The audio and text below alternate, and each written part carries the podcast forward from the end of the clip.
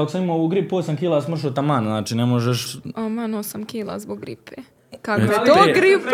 Pet, pet dana bolovo 8 kila, pa to nema nikako. Gdje mogu tu da se To ja prijavim? uvod 5-6 puta ponavljam, dok ne bude... Koja je samo epizod četvrta, jel tako, drugi, treći, treći, ja, četvrta, treća, četvrta, tako.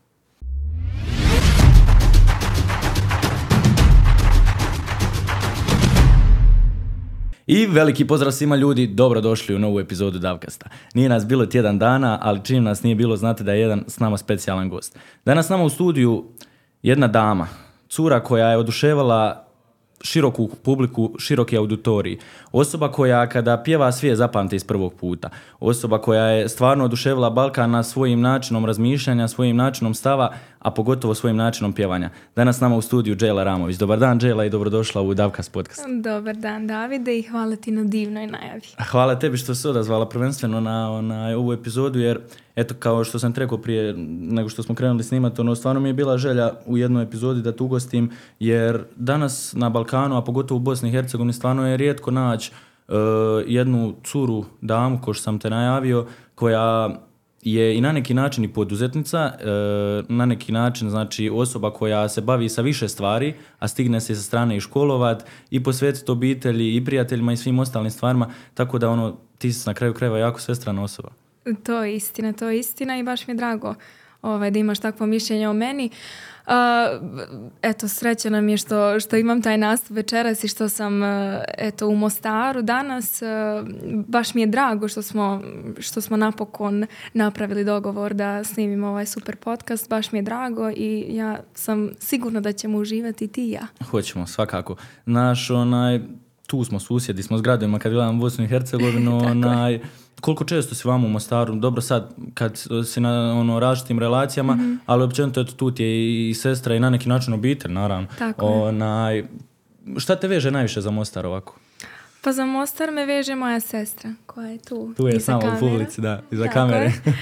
A, najviše moja sestra, naravno. a, one su zapravo obje tu studirale, i Šela i Lela.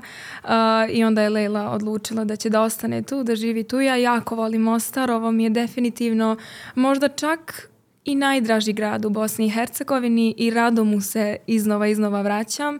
Prvenstveno naravno zbog sestre, a, a mnoge neke lijepe životne trenutke smo baš ovdje doživjeli i, i stvarno sam nekako vezana za ovaj grad i uživam dok sam u Mostaru, imam mnogo prijatelja a, i članova benda tu, tako da nekako sve me veže, a i naravno vežu me nastupi jer eto po drugi put u, u, u Golden, Golden Cube, tako je, a radili smo i neke nastupe na otvorenom tu i nadam se da, da će taj niz da ide onako du, na duge da, da, staze. da, da. E, jesi spremna? Drugi nastup Golden Cube. Ja što vidim da će večeras baš stvarno biti ludnica onaj, po pitanju i ljudi i zainteresiranosti. Jer fali nama, znaš, e, fali nama tako naši, što se kaže, domaći izvođača odavde koji ono, ti pruže sve. Jer gledao sam jedan intervju gdje si izjavila ono, da ljudi imaju predrasude da ti pevaš samo na nastupima Tako je. balade i te stvari. Tako. Znaš, ali imam osjećaj da je to totalno druga priča i da, da ti spojiš zapravo sve ono odjedno. Joj, pa jeste istina. Baš se borim s tim problemom. Ljudi generalno misle da ja dođem na nastup i da pjevam ono što sam pjevala na Zvijezdama Granda, međutim to uopšte nije istina. jer Naravno da ja svojoj publici pružim ono po čemu oni mene poznaju. Oni mene poznaju po tim divnim baladama. Adil, e, Dođi i tako te neke e, pjesme, ali nastup je potpuno nešto drugo. Ja sam e, zapravo ozbiljno, ozbiljno prihvatila taj način na koji mi zapravo moramo da radimo. Znači, ja sam, ja sam ona osoba koja, koja uopšte nije isključivo po pitanju ja, ja ovo ne volim, ja ovo ne slušam, ja slušam sve i sve mogu i da pjevam i ja se trudim da izaberem sve ono što, što osjetim da će moja publika dobro da prihvati. Tako da za večerašnji nastup jako mu se radujem zato što mi je prvi put u Golden Cube bilo mnogo dobro. Da. Baš nam je bilo dobro. I ja, eto, mislim, ono, e, nekako sam sa s tim svojim bendom, ona, jako smo bliski i uvijek imamo te neke uspomene i nekih nastupa se zapravo onako uvijek sjećamo i, i svi smo jako radosni što ćemo Drago mi je to čuti, onaj, pogotovo radi Mostarca, Mostaraca i, i, Mostara općenito kao grada. Da. Onaj, baš to, to što sam ti rekao, zaslužili su jedan dobar nastup, tako da ne sumnjam da ćeš večeras prile- prirediti ludilo. E, kako je forma podcasta, podcast ono što sam ti rekao, ko da smo na kavi, znaš, onaj, i volio bi, e, volio bi da se vratimo u tvoje djetinjstvo. Mhm. E, kakva je Jayla bila kao djevojčica i gdje su se pojavile te prve simpatije prema pjevanju i muzici općenito? Jer pos- pretpostavljam da to vučeš jako, jako rano iz djetinjstva tako je. da bi došla do ovoga gdje si danas. Baš to što si rekao i, i ovo što vidiš sada, a, sve ovako, samo umanjena verzija. A, ja sam, moji roditelji su uvijek zezali da sam uvijek, a, da sam prvo propjevala, a onda propričala i to je zapravo istina. Od sam, odmah su znali da, da, mislim i oni su talentovani za pjevanje i otac i majka i sestre, te je negdje bilo za očekivati da ću i ja a, povući a, t- taj talenat, ali, ali nisu stvarno to forsirali, već je to bila moja odluka. Ja sam od, od tako malih nogu, znači sa, sa četiri godine sam prvi put stala pred kamere i stala u studio zapravo ovako pred pravi mikrofon i, i snimala pjesmu sa svojom starijom sestrom Lejlom, gdje smo mi sa tom pjesmom otišli na, na jedan dječji festival. Baš je to bilo zanimljivo i nekako uh, radovala sam se da se pokažem jer sam jako željela, to mi je bio ono, što se kaže klinački san, ja sam željela da pjevam jer mi je to bilo to. Ja sam u tome, ja sam znala da ja to kao nešto dobro radim i onda sam se radovala na sva takmičenja sam išla, uh, nebitno koji je žanr. Mi smo tako u Goraždu imali, uh, ja mislim na mjesečnom nivou da je bilo, uh, pa takmičenje kao pop muzike, pa takmičenje narodne muzike, pa takmičenje sevdaha. Ja sam uvijek išla na sve jer sam željela da se gradim. Mislim šta sam ja tada i znala, to su bile ono male godinice, ali ja sam znala da sam imala veliku želju. Da, to je najbitnije na Tako kraju je, tako je. I takmičenje za takmičenjem, onda nešto ozbiljnije, to i ti neki novi klinci gdje sam i pobjedila. Svašta se nešto dešavalo i kad, kad ovako vratim film, stvarno je bilo tu nekih mnogo koraka. Onako kad, kad nekad stanem ja, pa kako je to meni sve brzo došlo. Uopšte nije brzo. Ja, ja to radim od malih nogu zapravo. Ja, što se kaže, i treniram taj glas i treniram sebe, treniram uh, način na koji govorim, na koji se ponašam. Sve je to moralo da se uskladi i evo, ovo je finalni Da. proizvod. Ali pretpostavljam da u tebi ona mala Jayla i dalje je. Tako je, apsolutno. I stalno se vraćam u taj period i zahvalna sam i roditeljima i sestrama, a i samoj sebi. Baš sam ponosna što je ovako danas sve kako E, zapravo vjerujem. jest. Znaš kako, e, nekako kad e, mi ispričaš sva ta događanja koja si imala od festivala, od nastupa, neki novi klinci, šova, kasnije Zvijezde Granda i, i svega što si prošla, e, zanima me koliko ti je tada kao malo imponovala sva ta pažnja ljudi, jer ono, pretpostavljam, znaš, e, treba probiti tu jednu granicu gdje ti trebaš stati pred e, publiku, iako si mala, znaš, i Da. jednostavno ljudi te gledaju, slušaju e, šta će ova sad otpjeva, šta će reći, sve to ono u, u očima ljudi i pažnje njihove same. Ja to uopšte nisam, nisam doživljavala. Dugi niz godina sam bila u, u nekom, ne znam, neko čudan neki osjećaj, kao nešto se dešava, nemam pojma šta je. Ja sam znala samo da ja, ja sam imala ljudi tako ogromnu tremu. Uvijek, uvijek pred nastup. Ja sam se s tim jako, jako mnogo borila. Čak i u Zvijezdama Granda. Znači ja sam, ja sam prestala da imam tu jako, jako tremu uh, tek kada sam završila takmičenje. Znači iz svih tih godina uh, mislim ja sam tu tremu uvijek povezivala sa velikom odgovornošću. Ja, zna- ja kada idem na nastup, kada idem na emisiju, kada idem na podcast, ja idem znači uh, onako jako, jako ozbiljnim pristupom. Da, odgovornim na Tako kraju je, zato što naprosto mislim da tako treba i da, da zbog toga ovaj, i, i dobijam ovaj, ovakve rezultate. Pa znaš kako, ja kad tako kažeš, realno to te onda i čini e, na neki način brojem jedan po pitanju ženskog vokala, jer e, sav taj e, trud koji uložiš i u ovaj podcast i sutra u nastup i jučer na neki video koji ćeš izbaciti na Instagramu, sve, sve to rezultira zapravo da dođeš do takve publike i do ono takvog broja ljudi koji tebe danas i sluša i prati i gleda Tako i naravno ono, aplaudirati na svom tom uspjehu koji si postigla. E, kao mala školovanje, Kakva si bila kučenica? E, bila sam, bila sam odličan učenik svih devet razreda osnovne škole i svih četiri srednje škole, kao i ti išla sam u ekonomsku školu i ta, ta, želja za tom ekonomskom školom se javila baš zbog moje sestre. Uh, ja sam uvijek tako nešto ono bila zainteresovana šta to ona radi, uh, kakve su to brojevi, šta je to, kakve su to sveske drugačije nego koje ja koristim u osnovnoj školi. Sve mi to bilo super zanimljivo i ja sam znala od šestog, sedmog razreda osnovne da ću da upišem ekonomsku školu. Znači ja sam bila to je to ekonomska, mene ne zanima ništa drugo, a uopšte nije sad da sam kao bila nešto pretjerano talentovana za matematiku, financije, mislim to nismo mogli ni da zaključimo u, Da, u da. osnovnoj školi. Ali ja sam bila kao i ekonomska škola, to je to.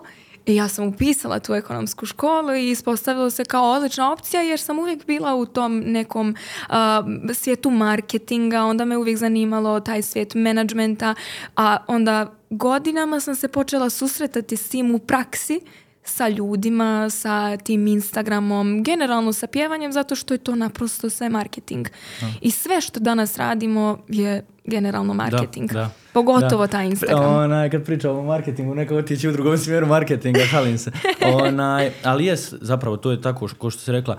E, sad me zanima koliko si ono e, se posvetila društvenim mrežama, koliko pjevanju vamo na počecima. Jer naravno, svjesni smo, smo danas da moramo imati neki auditorij ljudi da bi saznali ljudi zapravo za nas. Naravno, imala si tu i ta takmičenja i Zvijezde Granda su ti donijeli dosta novih pratitelja i svega. Ali jesi li na neki način prije tog pjevanja bila možda neka influencerica koja je htjela oti- u tom smjeru zapravo da ode, a ne možda u pjevanje? Iskreno ne. Iskreno ne. Meni, meni su svi ti pratitelji došli baš zbog pjevanja.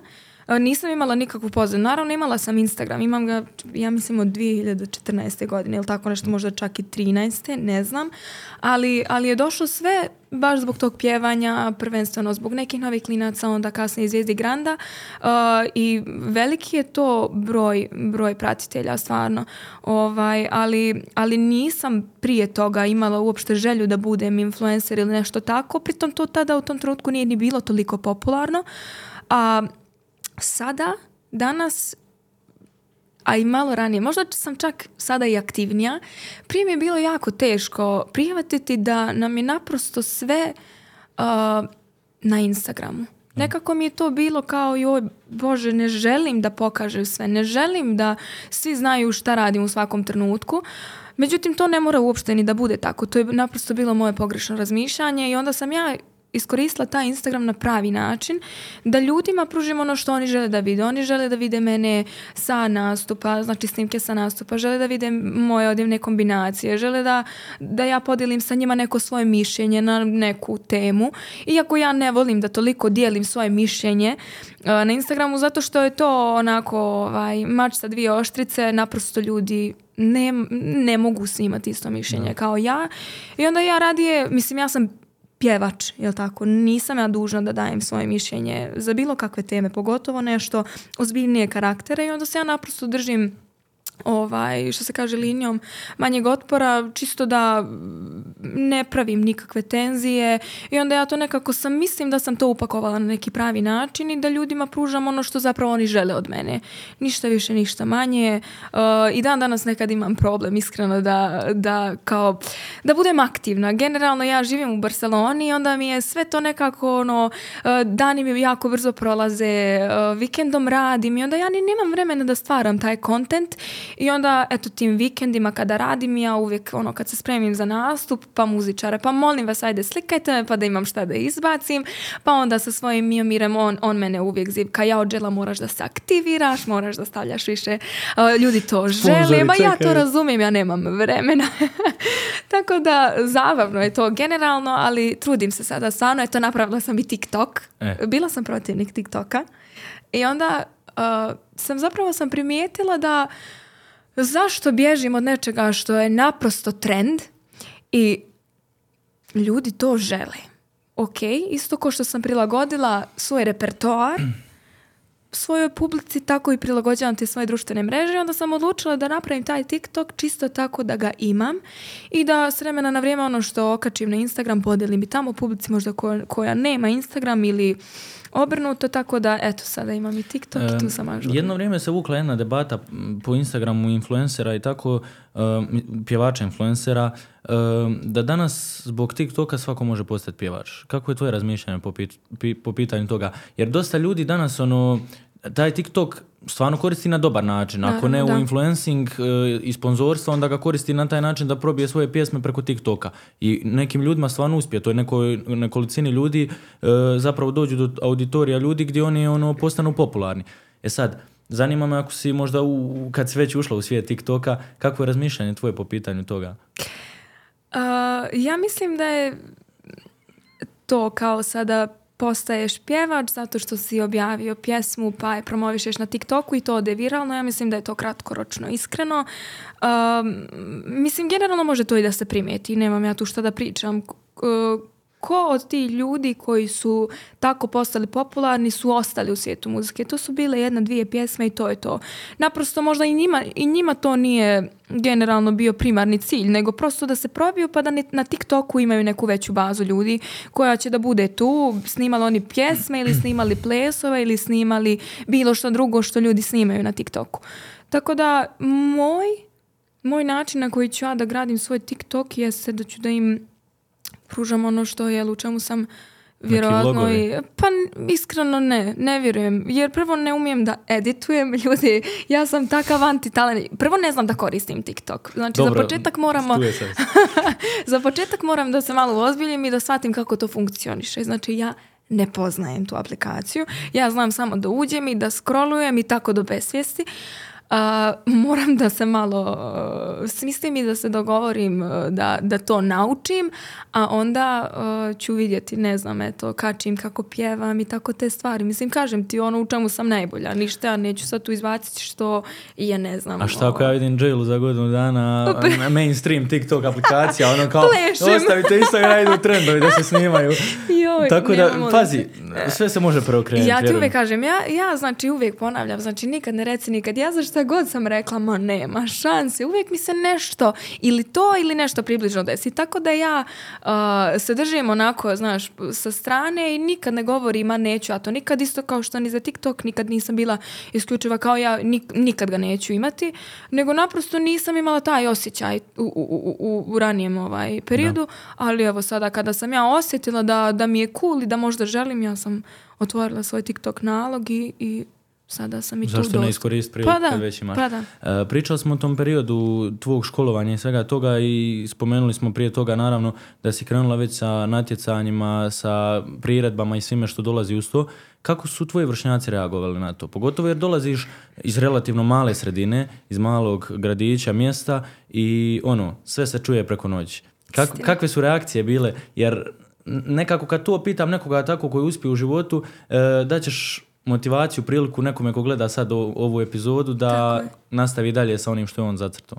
Pa naravno, ja uvijek dajem ovaj, te ovaj, savjete, ajmo tako reći. Uh, što se tiče muzike, da, da trenutno, ja mislim da je i najbolji potez koji, ako neko želi da, da se bavi muzikom i ako smatra da ima talent, znači prvo, prvo i osnovno, znači pitajte ljude oko sebe da li je ovo dobro.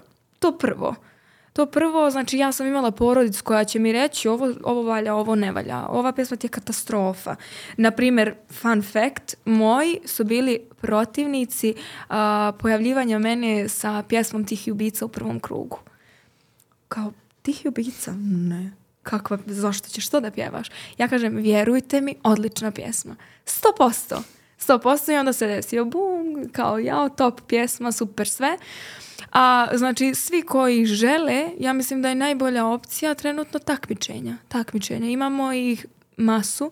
Da. Ima i taj IDJ show, imaju i ti uh, bile su i Pinkove zvijezde i zvijezdice i neki novi klinci i zvijezde Granda, mada zvijezde Granda mislim da su ovaj i trenutno najbolje kao i godinama unazad. Uh, samo, samo želja, volja i naravno odricanje. I što se tiče toga, znači ja sam se puno odricala, puno me nije bilo u tom mom gradu, puno me nije bilo sa tim mojim vršnjacima, ali sve zarad nekog mog krajnjeg cilja koji sam ja imala u tom trenutku I, I ljudima generalno u Goraždu je bilo onako blagi šok, mogu reći, da se zapravo to dešava nekome iz našeg malog gradića. A, podržavali su me svim srcem, moji vršnjaci također, mada nikad nismo bili svjesni ni oni ni ja. Da. Nikad nismo bili svjesni da je to tako veliko. Niti sam ja to predstavljala velikim, niti su oni to tako doživljavali. Meni je to bilo odlično. Meni je to bilo stvarno ugodno zato što ja nisam imala nikakav problem da o bilo čemu razgovaram s njima. Znači ja sam bila potpuno normalna djevojka, ja sam znači samo sam bila malo onako, eto, više zauzeta nego oni, nisam stalno u Goraždu, često putujem, kao radim onaj, nešto što ja želim, pa kao šta će da se desi s tim vidjet ćemo, ali stvarno je bilo nekako potpuno prirodno. I, I uživala sam u tome i nisam imala problem s vršnjacima. Imam osjećaj da je to bio baš neki ogroman boom, jer e, izgledaš mi i jesi pretpostavljam osoba koja stvarno ne gura nos gdje mu nije mjesto ono, znaš, kad se sve to izdogađalo samo on jednom cura iz e, ono mase napravila je to što je napravila. Istina, istina, ali stvarno, eto, mislim, nisam, nisam, što se kaže, od ta posla, da, da sad ja nešto sad idem i serviram svima, e, ja sam to, to, to, ja sam to napravila. Čemu? Mislim, svi smo mi dobri u nečemu. Ja, na primjer, matika, matematika nula bodova. Razumiješ? Sad neću ja ići, ne Dijelt znam. Razumiješ? da. Pa da. Tako da ja, ja, eto, što se tiče tih savjeta, ja mogu da vas posavjetujem što se tiče pjevanja i tako tih nekih životnih situacija, što sam ja prošla, kako sam ja to sve ovaj um, sebi hendlovala i, i mislim da sam odradila, što se kaže, dobar posao. Svakako, pa to danas rezultati pokazuju najviše. Tako. E, reci mi kako su tvoji roditelji prihvatili taj tvoj, na kraju krajeva, stvarno na, brz način života. Jer ono, imamo osjećaj da se to samo premotalo preko noći od e, tako te djevojčice do osobe koja ide i na nastupe i na natjecanja i zovu je na intervjue i, i svakakve neke stvari. Ono, blagi šok, pretpostavljam možda. Pa istina. Istina, uh, iako nekako oni su od samog starta znali šta je moja želja i bili su tu svim srcem za mene i, i, i oni su mene podržavali da to radim. Znači, oni su me gurali, oni su išli sa mnom na, te, na ta takmičenja silna, na te nastupe prve. Sve te prve korake sam ja prošla s njima i kada su shvatili da, da je to to, da sam ja sada odrasla djevojka koja zna šta radi, koja uh, taj posao i dobro radi, kojoj ne treba više onako podrška prije emisije da me smire, da mi kažu e, trebaš to spomenuti, to ne trebaš ovako onako. Nekako naprosto vremenom sam se ja izgradila i, i svi smo to prirodno ovaj, prihvatili i sada je meni najno... Ja baš jutros govorim svojoj sestri da uopšte nemam osjećaj da ja živim takav život. Meni je to potpuno normalno. Meni je potpuno normalno što ja živim u Barceloni i kao pet dana studiram, ja sam u petak već na avionu, uh, radim dva dana, nedelju se vraćam meni je to skroz ok. Meni, to je moj život i ja za drugačije ne znam. I, i kako vremenom čovjek mijenja mišljenje i kako ništa više nije daleko, ništa više nije nedostižno, ništa više nije problem. Meni je, na primjer, prije nego što sam otišla u Bar- Barcelonu bilo jao, daleko, jao, daleko sam od porodice. Uopšte nije daleko. I ništa nije daleko ukoliko vi to sebi tako postavite. Pa šta je meni doći jedan drugi let, ja sam tu. Mislim, da. ono, za par sati sam ja tu, ništa nije daleko. I tako isto, eto, ovaj, i, i, i, i za te neke mlade ljude, nove ljude u ovom poslu. Znači, samo razbijanje predrasuda i svijet je vaš. da, jer kad postaviš tako i, i, i te visoke i velike ciljeve i e, prioritete sebi u životu, ako ih ti napraviš sebi e, u glavi dostižnjima i ono, Tako da je. su ti tu blizu, 90% njih će se ostvariti. Blizu su kako ti postaviš sebi, znaš, ako ti postaviš sebi neki cilj koji je lako, uh, lako dostižan, uh, daješ sebi više vremena za taj cilj, razumiješ? A ja sam sebi dala nekako ono deset stepenica uh, preko tih svojih svih, znači mogućnosti u tom trenutku i onda sam ja morala što brže to da postignem, da se, uh, da se naviknem na Barcelonu, na taj novi život. Ja sam otišla potpuno sama. Znači sve nekako kako vi to sami sebi postavite. Tako da ja, meni je tamo super, ja, ja sam se potpuno navikla. Uopšte nemam više taj osjećaj da je to kao Španija, sad je to nešto kao, trebalo bi da bude wow. Da, da, da. Meni je to sad grad gdje ja živim i to je to. reci mi, moment kada ti odlučuješ da se prijavljuješ na neke nove klinice. Aha. Jako velik show, e, stvarno, ono, znaš, dosta ljudi je za to čulo. Pretpostavljam da imaš tu odlučnost da želiš nešto da napraviš, ali onaj, jednostavno opet trema vlada, e, šta će reći ljudi, kako će grad reagovat, kako će obitelj.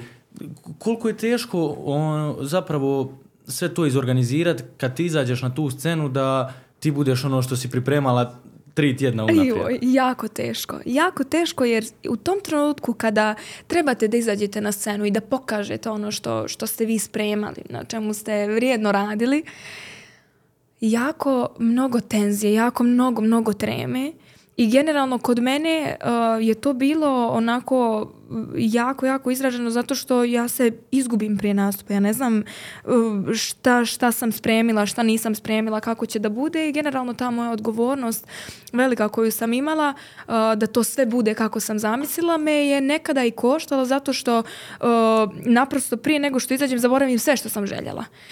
I onda kada završim nastup i nije onako kako sam željela, je tek je to tek je to problem. Tek je to problem zato što mene je to jako pogađalo. Nikad nisam željela da izađem nezadovoljna, a dešavalo se i onda je to za mene u tim godinicama bilo jako stresno zato što baš je to i problem. Jako mlada osoba, velika očekivanja, e kada se razočarate onda dolazi do problema. I onda sam ja vremenom naučila da ne očekujem previše, da sebi dajem dovoljno vremena i prostora i, i da ne budem toliko samokritična. Iako jesam i dan danas, ali se stvarno trudim da samu sebe, što se kaže, ne ubijam u pojam zbog tih nekih sitnica, koje možda drugima nisu ni vidljive, a meni su bile u tom trenutku jako velike.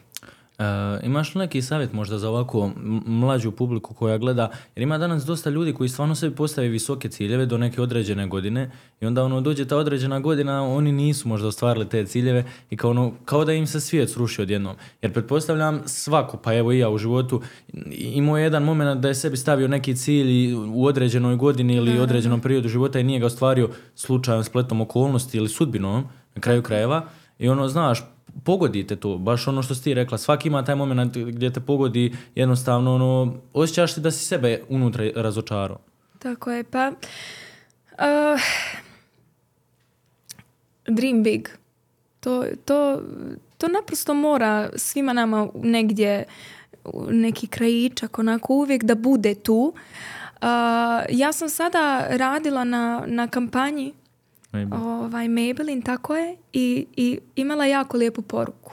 Imala jako lijepu poruku, bazirala se na, eh, na žensk, žensku populaciju i uh, imala je za cilj da diže svijest o tome da zapravo trebamo da se trudimo da, znači u svakom trenutku da se trudimo da svojim stavom, svojom pojavom, svojim ponašanjem dajemo sve od sebe i da se pokazujemo u onom svjetlu u kojem mi to želimo. Bez predrasuda, bez uh, razmišljanja šta će ko da kaže i generalno su oči bile, oči bile tema te kampanje, šta mi to nosimo u svom pogledu. I, I kada su me pitali šta to ti nosiš u svom pogledu, a imali smo četiri različite opcije da izaberemo šta to može da bude, da li snaga, da li ponos, odlučnost ili hrabrost, ja sam izabrala, pitala sam sestre, šta vi vidite u mojim očima od ovoga?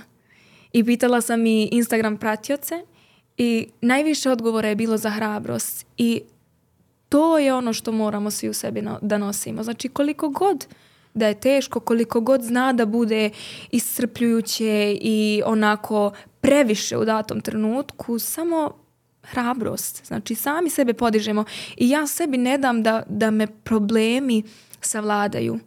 X problema sam imala. I, i padova i uspona i, i uspona tolikih da ne mogu s njima da se nosim pa ne znam šta ću od sebe i padova tolikih da plačem po tri dana u kući svašta se dešavalo ali kada izađem pred javnost, u mojim očima je hrabrost. Šta čini jednu hrabru ženu takvu poput tebe?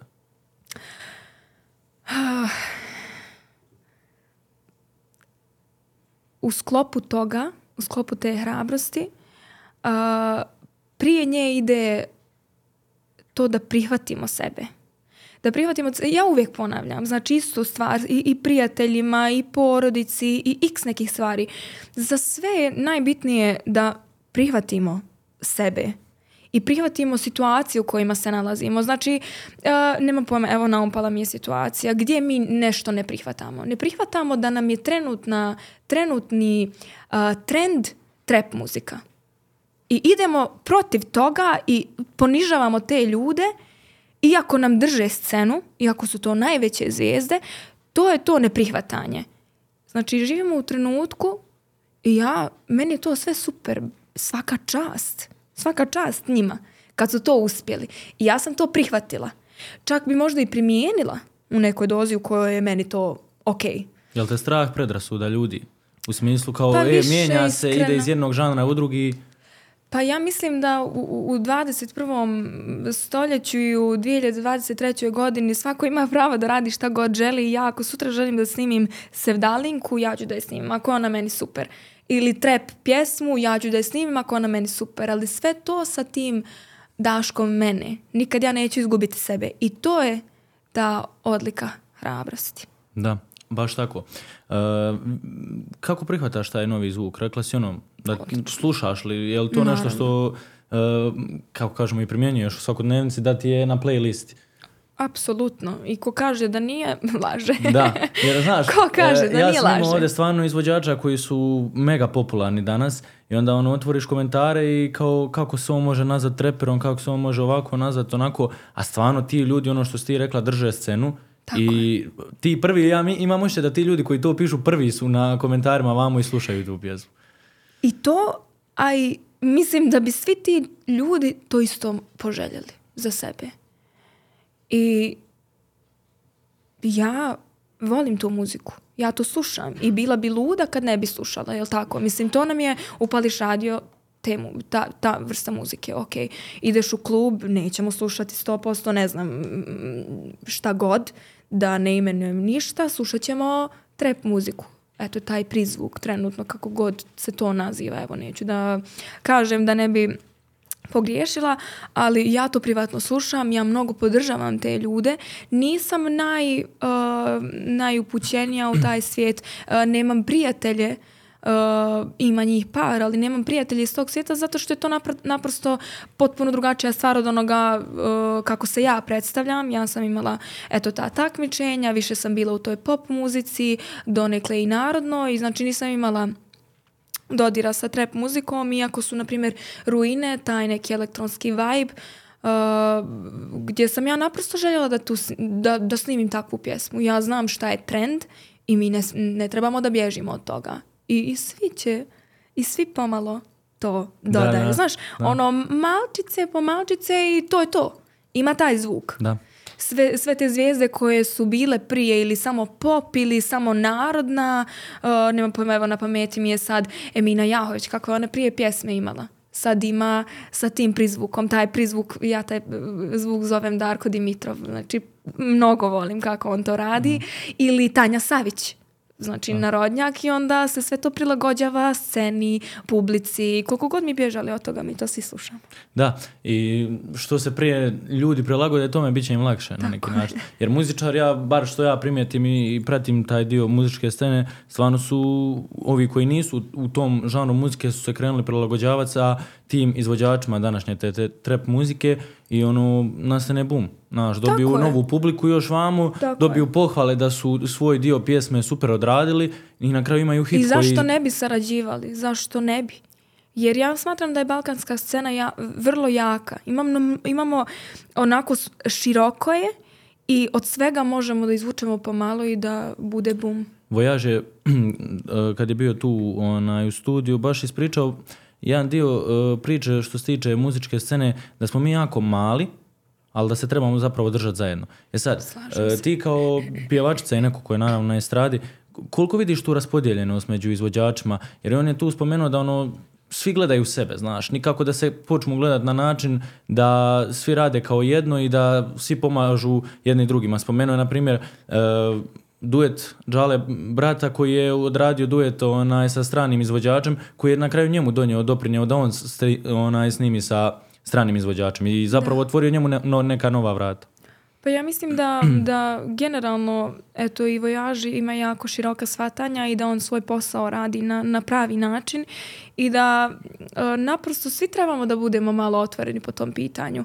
Um, kažem ti, ja ne idem, uh, kao nisam ono, jao, ja to ne bih nikad. Ja bi. Da se desi, zašto da ne? Razumiješ, sve dok ja to radim na taj neki svoj način, što ti kažeš, jao, ti si top odradio taj svoj dio uh, posla i smatram da možemo generalno da budemo malo otvoreniji i da se potpomažemo međusobno. Mislim da možemo da dobijemo svi ono fantastične rezultate. Sve dok je to onako u skladu sa onim što mi zapravo prvobitno jesmo. Tako je, tako je. E, da se vratimo na onu temu takmičenja u nekim novim klincima i čitavom tom periodu tvog života, koliko je se teško bilo naviknut ono, e, Bosna, Srbija, Bosna, Srbija, Bosna, Srbija, e, škola dolazi tu, izlaze li ti profesori u susred, Pa kako te ljudi svega, tu shvaćaju? joj, svega je bilo, bilo je jako naporno. Bilo je ekstremno naporno. U Jel jednom... bilo- jesi htjela odustati u jednom momentu? Nikad. Nikad. Bilo je puno suza i puno tog odricanja i svega, ali nikad nisam željela da odustanem jer sam ja željela i da budem odličan učenik i da uh, super budem na takmičenju i svašta nešto i onda sam se ja stvarno mnogo trudila. I to su bile, znači moj, uh, kada, taj, kada to takmičenje uđe u tu neku fazu uh, ozbiljniju, znači kada krene treći, četvrti, peti krug, nekako to sve ide puno brže i mi smo na snimanje znali da idemo uh, pa sedmično jednom. I sad kao kreneš, u tom trenutku moja porodica i ja svi imamo svoje privatne obaveze i kao mi krenemo u 8 ujutro da stignemo u Beograd uh, 12.1 Uh, idemo na probu, snimamo emisiju i sjedamo u auto, vraćamo se nazad kući. Nekad, na- nekada se znalo dešavati da stignem u, u 7 ujutro i da sam u 8 u klupi. Zato što sam ja to tako željela i zato što sam, hvala Bogu, i tada i sada bila u snazi i mogućnosti da tako radim. I, i kažem, sve je ovo za neki ovaj, dugoročniji cilj, za Da. neki moj cilj koji ja imam. Sad ni ne mogu reći, e, ovo je definicija mog cilja. Ja samo znam da ja želim da mnogo radim, da mnogo napredujem i da izlačim iz sebe i ono što vjerovatno sada čega nisam svjesna da može. Tako da bilo je stvarno naporno, bilo je baš teških trenutaka. Sjećam se kada sam prvi put imala povredu uh, noge, to je bilo sedam dana prije finala. da, to sam sebi omogućila. Omogućila. to sam sebi omogućila, znači sedam dana prije finala i kao svi su bili, "Mm, da li uopšte dolaziš? Naravno da dolazim, pa šta, noga u, u, u ko, langeti, pa šta fali. I desilo se to finale, desila se ta pobjeda. Ja sam sjela u auto tu istu noć, vratila se kući u 10 ujutro. Gospođica je na štakama otišla po dodelu knjižica. Zamisli. Kako će na jednoj nozi da... Zamisli. Znači, ja sam otišla da uzmem knjižice u muzičku školu i u, i u tada osnovnu školu. Tako je, to je bio neki sedmi, osmi, ne znam ni koji razred bio, ne sjećam se. Uglavnom, ja sam tako na štakama otišla po svoje knjižice. Uh, bilo je zabavno, mislim, svašta se tu nešto dešavalo i, i sad mi je mnogo drago kad vraćam film i, i ponosna sam na sve, te, na sve te trenutke kojih uopšte tada nisam ni bila svjesna.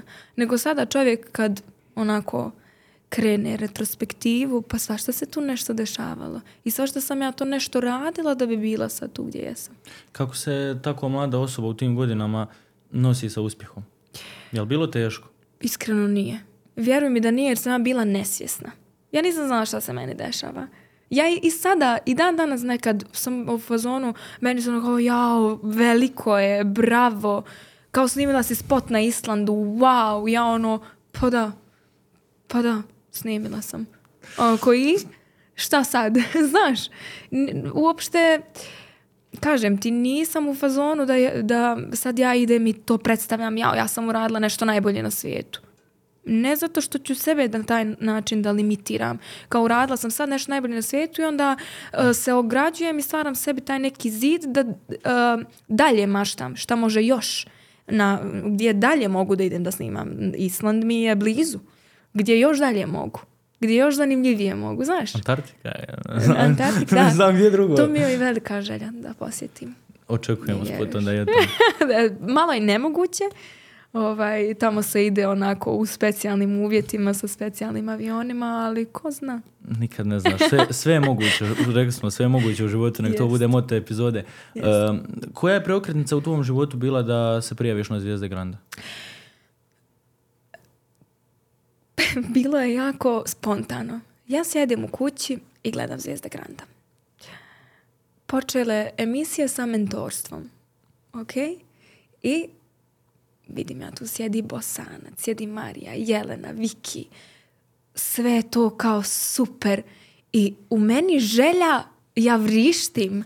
Želim da idem i da Ma ja sam rekla jedan krug, jedan krug. Samo da odem da doživim to. Jer ja imam u tom trenutku toliku želju, ne da se pokazujem kao ja, sad ću ja da idem tamo i da im pokažem kako sam najbolja. Ne. Nego da idem, da me vide. Da me vide i da ja njima nešto pokažem što ja umijem. I sad u tom trenutku ja imam 16 godina i ja sjedim i gledam Zvijezde Granda. I sad je to već ovako ušlo u neku završnu fazu tog prvog kruga. I znači ako se ne prijavite tokom prvog kruga, u stvari prijave su čak i prije toga, međutim kako u, mom situa- u mojoj situaciji bilo da sam ja već grandovo dijete u tom trenutku bila, e, ja ovako sjedim i gledam i ja kažem ja ovo želim, ja želim da idem. Ja želim da se takmičim ponovo. Želim na Zvijezde Granda da idem i još ja razmišljam, ja sad su mentorstva, možda sljedeće godine ne- neće biti i to mi je propuštena prilika. Želim da učim od tih ljudi. Jer koliko god vi tu u tom trenutku imate jednog mentora, svi se oni tu donekle pitaju za vas i zanimaju. I x savjeta sam dobila što od Marije, tako i od Đorđe Davida, tako i od Viki, od Dane i Bosanca, Jelene i svih njih koji su sjedili u tom trenutku u žiriju. Tako da uh, ja sam samo rekla sebi, ja ovo želim. I ja sam se odšetala do oca u sobu. Jel imaš broj od Saše? Imam. Rekao, vidi kako je dobro. Rekao, vidi što je zabavno, što je dobro, kako je cool način emisije. Nešto novo se tada uh, pojavilo. Imalo, imalo je taj vibe X faktora, ti mentori. I onda sam ja to jako željela. Ja njemu kao to sve ispričam. Kažem, pa ništa, ajde da zovemo. I on čovjek uzme telefon, nazove Sašu. Dobar dan, dobar dan. Jayla bi željela da se prijavi u, u, u novu sezonu Zvijezdi Granda. Da li, da li je traju, uh, traje prvi krug, pošto ako je već ušlo u fazu drugog kruga, znači ja nemam gdje da snimim taj prvi krug i ja sam sad onako trema. Sad meni to problem ako sam zakasnila. Kao Saša, da, da, da, ima još dvije, tri emisije- emisije da se snime, kao može, super. Jao. Rekao, to je to. I kreće pripreme za prvu, prvu tu emisiju, jer je to nešto bilo ovako kratak period. Jer su oni meni rekli, ostalo se još dvije, tri, ajde dođi u zadnju. Ja sam snimala, znači, zadnju emisiju prvog kruga, a bilo ih je 100% dvadesetak. I kreću pripreme, sad razmišljate, jo, šta da pjevam, šta da obučem. Ja u tom trenutku djevojčica. Znači ja samo želim da idem i da upoznam sve te ljude i da ja pokažem šta ja to umijem. I smislim eto tu pjesmu Tihi ubica i koja je druga pjesma bila Podsjetim od Marije. I sad ulazim u fazu, znači ja idem na, na snimanje takve emisije, rolka, sako, neke široke pantalone i Air Force na nogama. Znači, djevojčica. Djevojčica uopšte, znači, nije to nama to... eh, Ni meni, ni moje porodice nije to bilo, ja sad moramo šljokice, šminka i, i, i to je to. Ne, ja sam samo obukla ono što sam ja u tom trenutku osjećala i otišla na snimanje. I bum. I da, to Aj, ostalo je povijest. kao, da. Da. E, reci mi, šta misliš koliko je tu sudbina imala upletene prste? Pa Da defin- tako se sve odigra, znaš, Da. ono, e, prvi krug, e, Tako je. neizvjesno, svašta nešto, ali taj neki nagon, želim, želim to, toliko mi nekako zvuči sudbinski, znaš, kad Da, vidim i sve jeste. sabere. Znaš, ništa ja, ni sa kakvim očekivanjima ja nisam išla. Apsolutno. Nisam ja sad krenula i rekla ja idem da pokidam taj prvi krug, bit će haos. Ne. Ja sam samo zbog te svoje velike želje poslušala sebe i svoje srce i rekla ajde, pa šta bude. Kažem ti, išla sam sa mislima, pa ako je jedan krug, jedan krug, meni je bitno da sam otišla. Koliko je važno danas slušati sebe, svoje srce, to, to što si ti rekla zapravo? Jer ljudi imaju nekako, ljudi danas nekako imaju stalno tu barijeru između mozga, srca, e, obitelji koja im možda totalno suprotno treću stvar govori i onda imam osjećaj da ljudi totalno donesu krive odluke u, u momentu gdje ne bi trebali. Ja mnogo, mnogo. Mislim da je sve ono kako ja na kraju to odradim zapravo ono što sam željela. Ili uz savjete ljudi i sa mojim onako završnim završnim momentom ja to predstavim onako kako sam ja željela, jel tako? I sad mene uvijek zezaju da sam tvrdoglava. Jesam zato što u većini slučajeva ja šta zacrtam, to je to. Može, može, ne znam šta da mi neko kaže, ja, ja to tako mislim, ja ću to tako da odradim. I sad jučer sam baš pričala sa svojim prijateljem Ishakom, koji je ujedno i ovaj, moj klaveturista u mom bendu. A, ja njemu nešto tako govorim i sad on mene savjetuje. I sam sljedeća poruka, ma šta ja tebi uopšte govorim kad ćeš ti na kraju da uradiš kako ti želiš, znači uopšte ne moram ništa da ti kažem, ti ćeš uraditi što ti želiš, rekao, i to je tačno, ali hvala ti. Hvala ti da, na vremenu i hvala ti na savjetima. E, vidjet ću šta mogu da izvučem iz toga, jer ja uvijek nisam stvarno isključiva. Ja p- primenim ono što mislim da je, da je ispravno, da. je dobro po mene i onda ja to odradim kako ja želim. Uh, reci mi onda kad si već kod tog odlučivanja i svega toga, uh, šta je bila preokretnica da se odlučiš za mentoricu Mariju Šerifović? Je li ona tebi vokalnim sposobnostima, naravno ona je stvarno veličina što se tiče muzike, pasala ili ono, ti više nisi ni znala, samo daj mi neko kao u tom Ne, ne, momentu. ne, ja sam znala da ja želim da idem kod Marije. To je donekle bila, bio i moj motiv. Ja sam željela da učim od nje. Zašto? Zato što mi je nekako kroz cijeli život ona bila tu kao neko koga sam ja slušala, uh, čijim sam se pjesmama radovala, čije sam albume na pamet znala i ja sam znala da ja želim da radim s njom zato što je generalno mom senzibilitetu bila najbliža, jel tako? Ili ja njenom, kako god. I razočarala bi se da nisam dobila njen glas. Stvarno bi.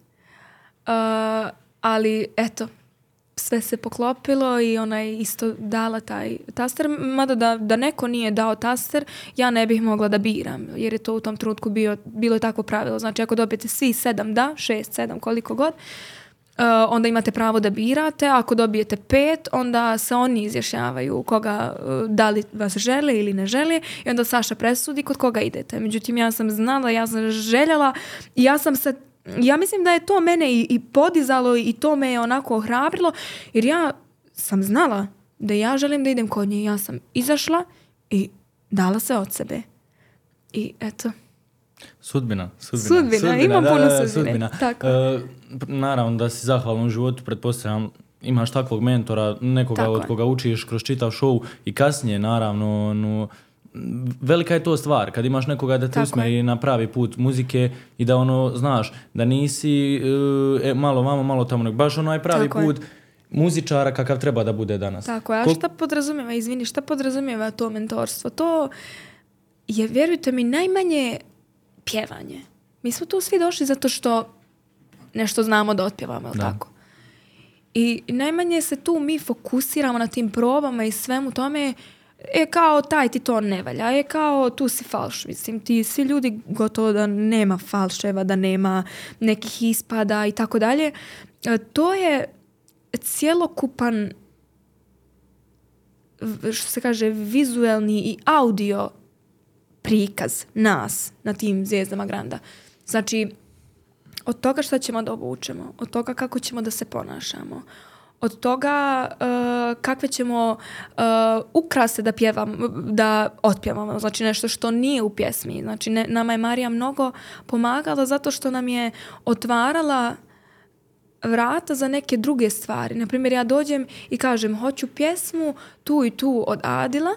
Ok, sad ona zna već da ta pjesma postoji i u jednoj drugoj verziji i sad ona uzima iz, iz jedne verzije nešto dobro, iz druge verzije nešto dobro i mi to sve spojimo, uh, to ukrasimo lijepom šminkom, lijepim, lijepom odjećom i kao to je to. Mnogo nam je pomogla kako zapravo da se ponašamo i kakav nastup da imamo. Znači nastup ne kao izađem i pjevam, nego nastup kako ćemo se mi predstaviti.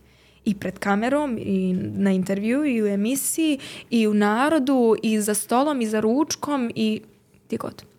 I imamo osjećaj da ljudi danas stvarno ne shvaćaju e, poentu jednog pjevača, jer kao misle, znaš, ti imaš glas, ti možeš pjevat, ali toliko stvari je sa strane koje se moraju poklopiti i e, da budu osobno oko tebe, da ti budeš ono jedan dobar, kulturan, e, pravi pjevač, na pravi način. Baš to što si ti rekla, naučila te ponašati se kako na pravi način, da ti Tako je. budeš jedan ono e, pjevač koji će kad izađe na pozornicu pokazati sve zapravo što zna.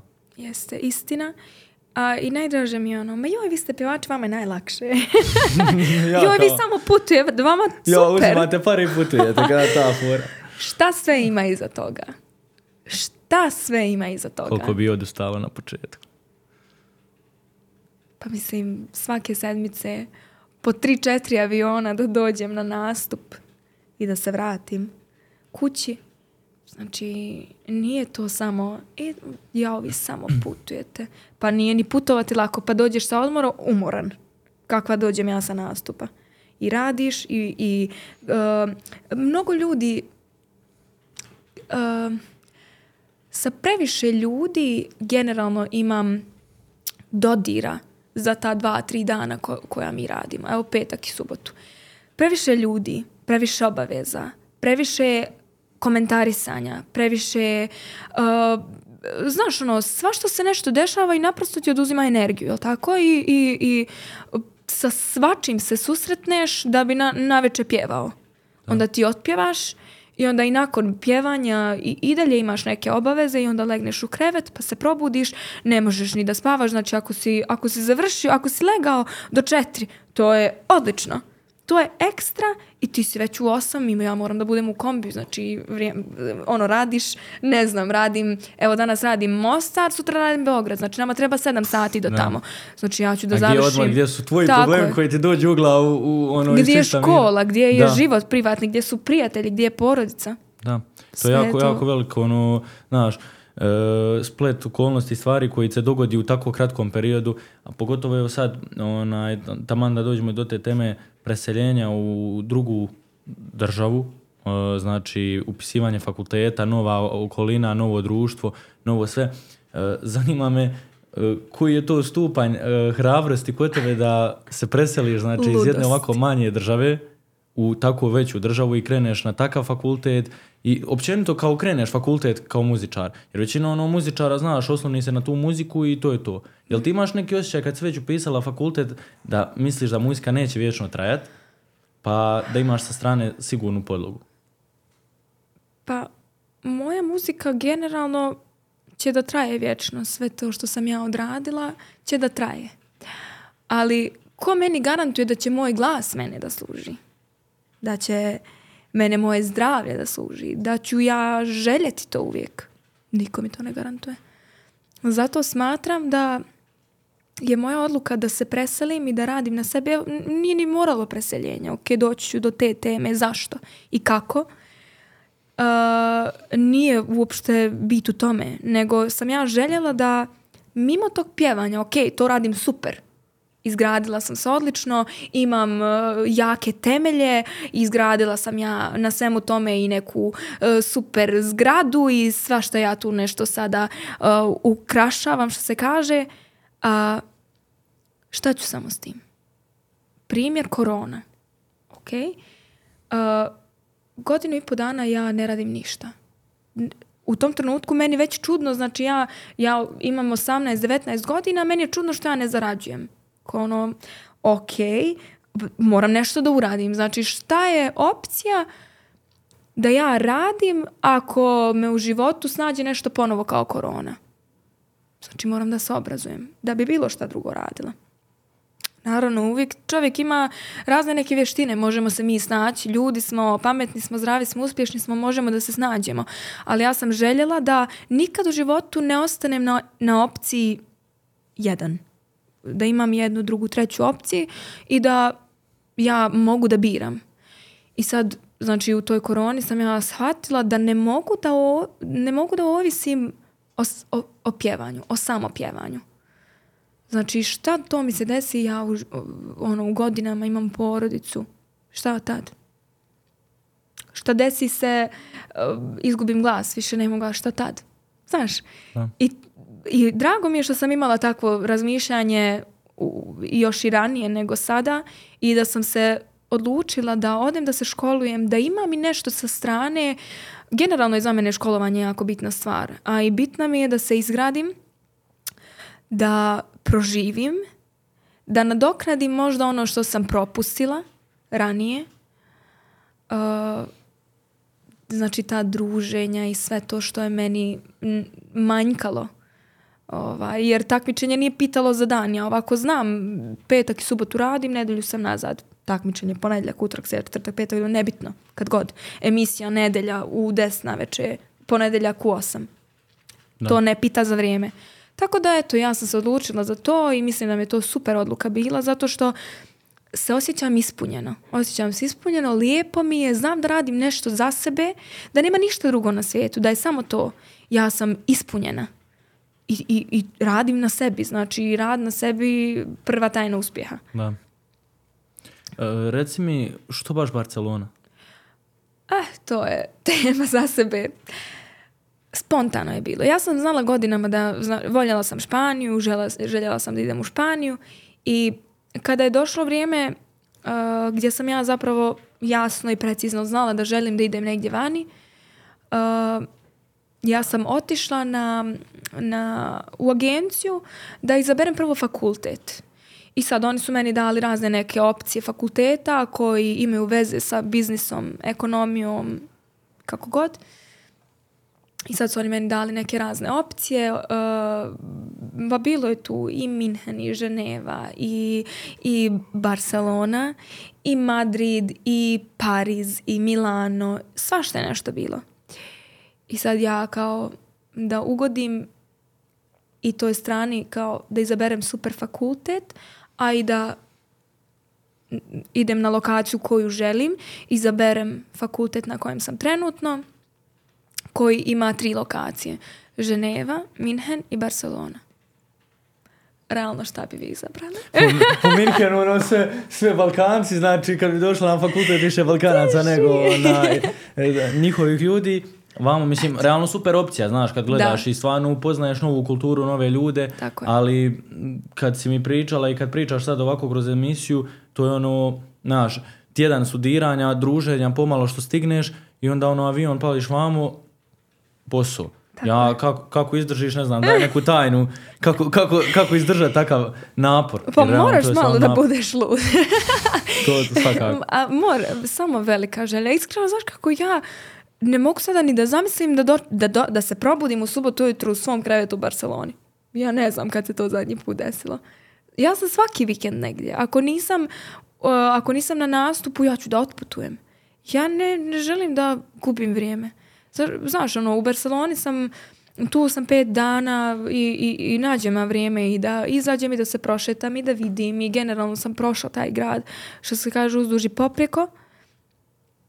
Tako da, znaš ono, i meni je nekad čudno i ja se zapitam, jo bože dragi, šta je sa mnom, kad ću stati? Nekad me, nekad me zaustave neke više sile, nekad ti, nekad ti zdravlje kaže dosta. Sad je stvarno dosta. dosta je. A, reci mi, e, kako te, ha, na neki način naravno i prihvatio grad i kako si ti prihvatila grad, kulturu, sve što se unutar onaj, i grada nalazi, jer ono, znaš, stvarno nije mala stvar promijeniti tako ono, brzinski sve i, i ljude i fakultet i, i život. Totalno si započela neku novu priču. Da, ja sam otišla i prvih sedam dana preplakala. Ali ja otplačem i onda izađem, prošetam se. Pa sunce, pa palma, pa, pa more. Pa ti super. Znaš, što plačem? Što tačno plačem. Imam ovo sve, možda neko sanja ovo. Da. Ja imam i plačem. Ženo, ozbilji se. I to je trajalo pet dana. I onda, nakon pet dana, meni je bilo divno.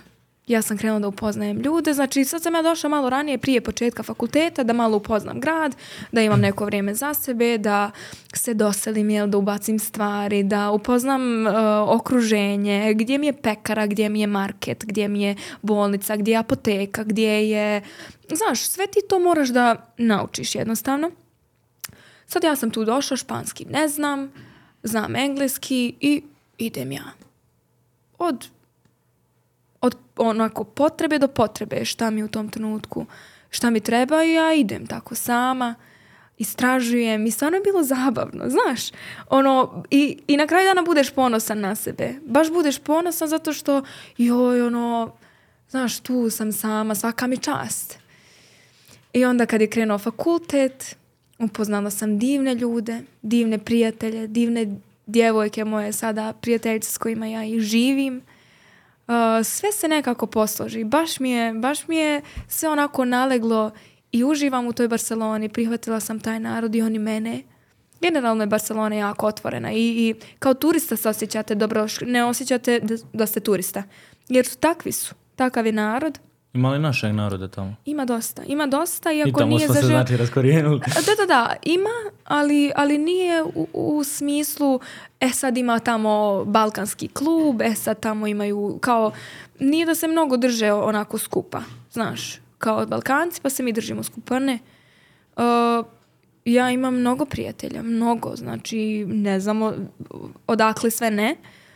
Naravno, najbliža sam sa našim narodom i dosta nas ima i na fakultetu i to mi je bilo iskreno drago. Jer koliko god ti nedostaje tvoj dom, tvoja domovina, imaš te ljude da ti to nadoknade, znaš. Ono, cijeli dan govoriš na engleskom, trudiš se da nabadaš taj španski u pekari, u ovdje, ondje i onda sjedneš kući naveče i pričaš sa, sa, sa svojim drugaricama onako o svemu, dijeliš sve sa njima, naprosto postanete porodica. Da. E, Tako vas o- okolnosti natjeraju. Da, E, spoje. Um, pretpostavljam naravno da si ponosna kad shvatiš ono malo prije što si pričala, e, u koroni si bila cura sa 18 godina koja ono gleda kako da zaradim, jer pazi, to je jako bitan stupanj, imaš ljudi koji uopće ne razmišljaju o tome na kraju krajeva. Znaš, onaj, razmišljaš kako da zaradiš, sad si u ovome trenutku, znači u Barceloni studiraš, na super si fakultetu sa super ljudima, muzika ti dođe kao zarada naravno i ono, gradiš se, jednostavno ne dopuštaš sebi da, da potoneš, ko što imamo danas naravno slučajeva svugdje gdje ljudi uopće jednostavno kao mladi ne razmišljaju o tome kakvu će budućnost imati. Meni je krivo kad vidim, jer ja kad sam startao, na primjer, e, podcast, cilj mi je bio dovoditi mlade, naravno uspješne ljude koji su postigli nešto u životu. Tako. I evo idem u tome smjeru i stvarno mi je drago da je to tako, ali ljudi jednostavno kao da se ne brinu za svoju budućnost. E, Mene to opasno nervira. E, Znaš kako, rijetko šta mene nervira. Ja sam jako mirna i onako smatram da svako ima pravo da radi šta god želi. A kad ljudi nemaju, nemaju želju nikakvu, meni je to, pa za šta živiš, šta radiš, šta radiš. Šta te pokreće? Šta te pokreće? Šta te e, izvuče iz kreveta? Šta ti je motiv? Mene to opasno nervira, iskreno. I onda ja tako imala sam par situacija gdje sam svjedočila tako tim ljudima koji naprosto ne žele ništa da rade od svog života i ja se iznerviram i kao moje pitanje je, i šta sad? Šta, šta ti radiš? Probudiš se i ovako, šta sad, znaš ono, doručak, ručak, večera, film, serija. TikTok. Znaš, mene to nervira, ja ne mogu to da, ali ono, ne, ne trebam se ni ja iskreno pitati zato što ja možda pretjerujem. Možda previše, previše radim i, i, i imam mnogo nekih ideja i, i misli u svakom trenutku. Ja u svakom trenutku radim tri posla. Nevjerovatno. Kojim načinom postižeš tako? Pa, znaš, pričam ovamo na jednu temu, ovamo već Tipka. dogovaram nastup, na telefonu odgovaram na Instagram komentare, postavljam sliku za kampanju, sve, sve to može. Tu, u isto vrijeme, znaš. I, I kažem, ne treba ni tako. Ni to nije u redu. ali sve kako vi želite. E, ali drago mi je kad vidim da ima i ta skupina ljudi naravno koji kao mali, odnosno mladi, onaj, krenu u to neko poduzetništvo. Znaš, kao želim imati to nešto u budućnosti, želim grad. Bar imaju taj neki način interesovanja prema tome. I kako, kako to ma- kako manifestuješ, tako ćeš i da dobijaš to. Da, onaj, opet se vraćam na vojaža, jer me, jer me oduševio s tom izjavom kad je rekao... vojaža. Ja, onaj, ne, ali ne, stvarno je čovjek rekao realno, ti kako manifestuješ, tako će ti biti. Ti ako želiš uspjeh, Bog Je će... izgovorio čut- to? Da, Eto. znači, čovjek je rekao, ti ako želiš uspjeh, Bog će tebi poslati uspjeh. Ti ako mrziš tuđi uspjeh i ne voliš ono što zapravo neko drugi radi, Bog jednostavno ima onaj drugačije razmišljanje o tebi, To odnosno sam da tebi čula. uspjeh ne To sam treba i čula, ne To dobiješ. sam ga. čula. Sve se šalje Tako u je. Se- univerzum. Ja, ja, ja. I onda su počeli ljudi snimati stičeve na to o, kako univerzum utječe na čovjeka i nastala je drama na TikToku. O, Je, da. Pa ja, baš me čudi što je nastala A ne, drama. ljudi stvarno danas nađu, ono, pogotovo su se zakačili na ovaj podcast. Na, šta god oni stignu nađu da, da onaj, prokomentarišu i da naprave od toga neki viralan video. Ne To znači da ste uradili nešto dobro. To znači da, ste odradili super posao. To je Ako ljudi komentarišu, kad ne komentarišu, onda se zapitaj. Onda nešto neštima. Ja kad nema pet dana članak o meni, ja se pitam šta ne valja. Šta sad nisam dobro uradila? Kad je članak, ja ono kao to je to, nešto se dešava. Ne volim članke, mrzim članke. Mrzim to da čitam. Mr- znači, ja bi voljela da se, ako može da se ne piše o meni. Ali naprosto, znaš. E, bio je onaj jedan period i stvarno, ja stvarno smijem dokle seže ljudska glupost i šta ljudi, koliko ljudi zapravo imaju slobodnog vremena, a govore da nemaju. Ono, svaki drugi članak, sestre Ramoj, sestre Ramoj, sestre Ramoj, sestre. Pa Znaš, realno, ja ono, ljudi, šta se događa, znaš, kao, koja je tu apokalipsa na, na, na cure. Da, da, kao, znaš, mi to, kad mi neko, ka- kad mi kažu, ti plaćaš da se piše. Ja, ako, ako može, javljam se da plaćam da ne piše. Znači, daj ljudi, molim vas, uzbiljte se. Pa stvarno je to, nema pametnijeg posla nego da plaćam da, Da, se da, piše da. o meni. Naprosto je to tako. I, i ja, ja razumijem ljude. Ja razumijem što se ljudi nerviraju. Jer stvarno, ja uđem na, na Facebook, uđem jednom u tri mjeseca. Mrzim Facebook. I onda te to dođe. Mislim da je to ono najgora platforma ikad. Znači, užas. Ne, ni, ne podržavam, imam, ne podržavam. Ne volim. Zato što Facebook je nam i dalje najpopularniji. Instagram je tu nekako sve ono upakovano sa mašnicom. Na Facebooku i dalje ljudi stvarno daju svoja mišljenja. I mislim da i bespotrebno mnogo daju mišljenja. Nema potrebe. Ono, Da, da, baš nema to. potrebe. Samo sebi prave gore. Vjeruj mi, znači meni ne. Šta, šta meni to znači? Znaš, tako da razumijem ljude što, što ih eto to nervira, na primjer sestre Ramović. Razumijem ih potpuno zato što mm, se naprosto previše medija, previše ljudi, a ako je hot topic u tom trenutku sestre Ramović, oni će to svi da izbace i oni to neće vidjeti jednom. Da vide jednom bilo bi im, a, ok. Nego svi ti mediji će to da izbace i onda u njima se budi to, ja bože, o, o, što ispaštete. Da. Ne biram ja. Kako se ti nosiš općenito s medijima? Pogotovo jer imaš tu stranu medija koji ono šta god stignu izvrnut će samo da, da bi dobili taj klik. A ti ono, znaš, stvarno nisi osoba od skandala i da se dižeš na tome i onda ono, jako mi je čudno i neugodno, i meni je neugodno pročitati tako nešto, jer osjećam se kao ono, znaš, cura, cura ne pravi nikakav problem, ali evo ti mediji napravio problem, ne znam, uh, Džejla Ramović otišla na Island da ne znam šta uradi, a ne snimi spot. Otišla na Island da ne znam. Istina. Istina i i meni nekad iskreno bude rekao, ju bože, bože, bože, šta će narod taj da pomisli koji pročita? Ne vrijedi ni meni sad da idem i da, da se objašnjavam. Nikad u životu nisam ništa demantovala. Nikad u životu nisam rekla je lažu. Ne zanima me. Ne zanima me i neću da, ok, vidi, nikad, nik, jel nekad neko za nekoga mislio, ka- evo narod, i svi mislimo za, za tebe isto mišljenje, to ne postoji. Sad jesam li ja toliko luda da idemo od osobe do osobe i da govorim, e, nije to tako, ovako je. Ili od medija do medija, a nije to, ovako je. Ne vrijedi. Tako. Ne vrijedi, naprosto ih je previše i ovakvih i onakvih, oni sa kojim imam divne saradnje. Naprimjer, ja uvijek imam, imam respekt imam respekt prema tim ljudima, uvijek se odazivam na koliko mi mogućnosti dozvoljavaju, znači ja se, jel, pa da. uvijek se odazivam i, i ne idem ovaj, od, od toga, ne izbjegavam, da, ne ali nije da sad nešto grabim da mora sve. Ne mora. Ne mora, ja to balansiram, mislim da uh, ponovo slušam sebe, jel mi ovo ok, treba li mi ovo? Ne treba mi. Može li ovo za dva mjeseca? Može, ne može. Pa ajde, možda bi bilo dobro da sad uradim. Možda će mi to donijeti nešto novo. Možda trebam tamo da odem da se pojavim, možda mi to donese nešto novo.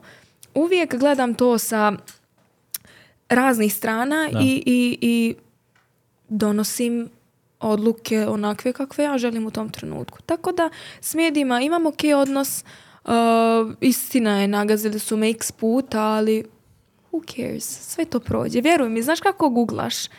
Mene to ništa me ne, pogađa. Prije znala sam da, da onako razbijam glavu i, i žao mi je što sam to sebi tako mladoj dopuštala, ali ko, ne mogu vratiti da, vrijeme. Ono što sam ti rekao, onaj, ja, meni bude neugodno i čudno, pogotovo kad uđem na komentare, ono stvarno, uh, ako postoji osoba ženskog vokala i, i znači kako god gledaš, je, si ti sa super komentarima, znači ljudi koji te hvale, koji uh, jednostavno podržavaju tvoj rad i sve ono što radiš i onda ono pročitaš tako nešto i baš to što si rekla, šta će ljudi misliti u tom trenutku.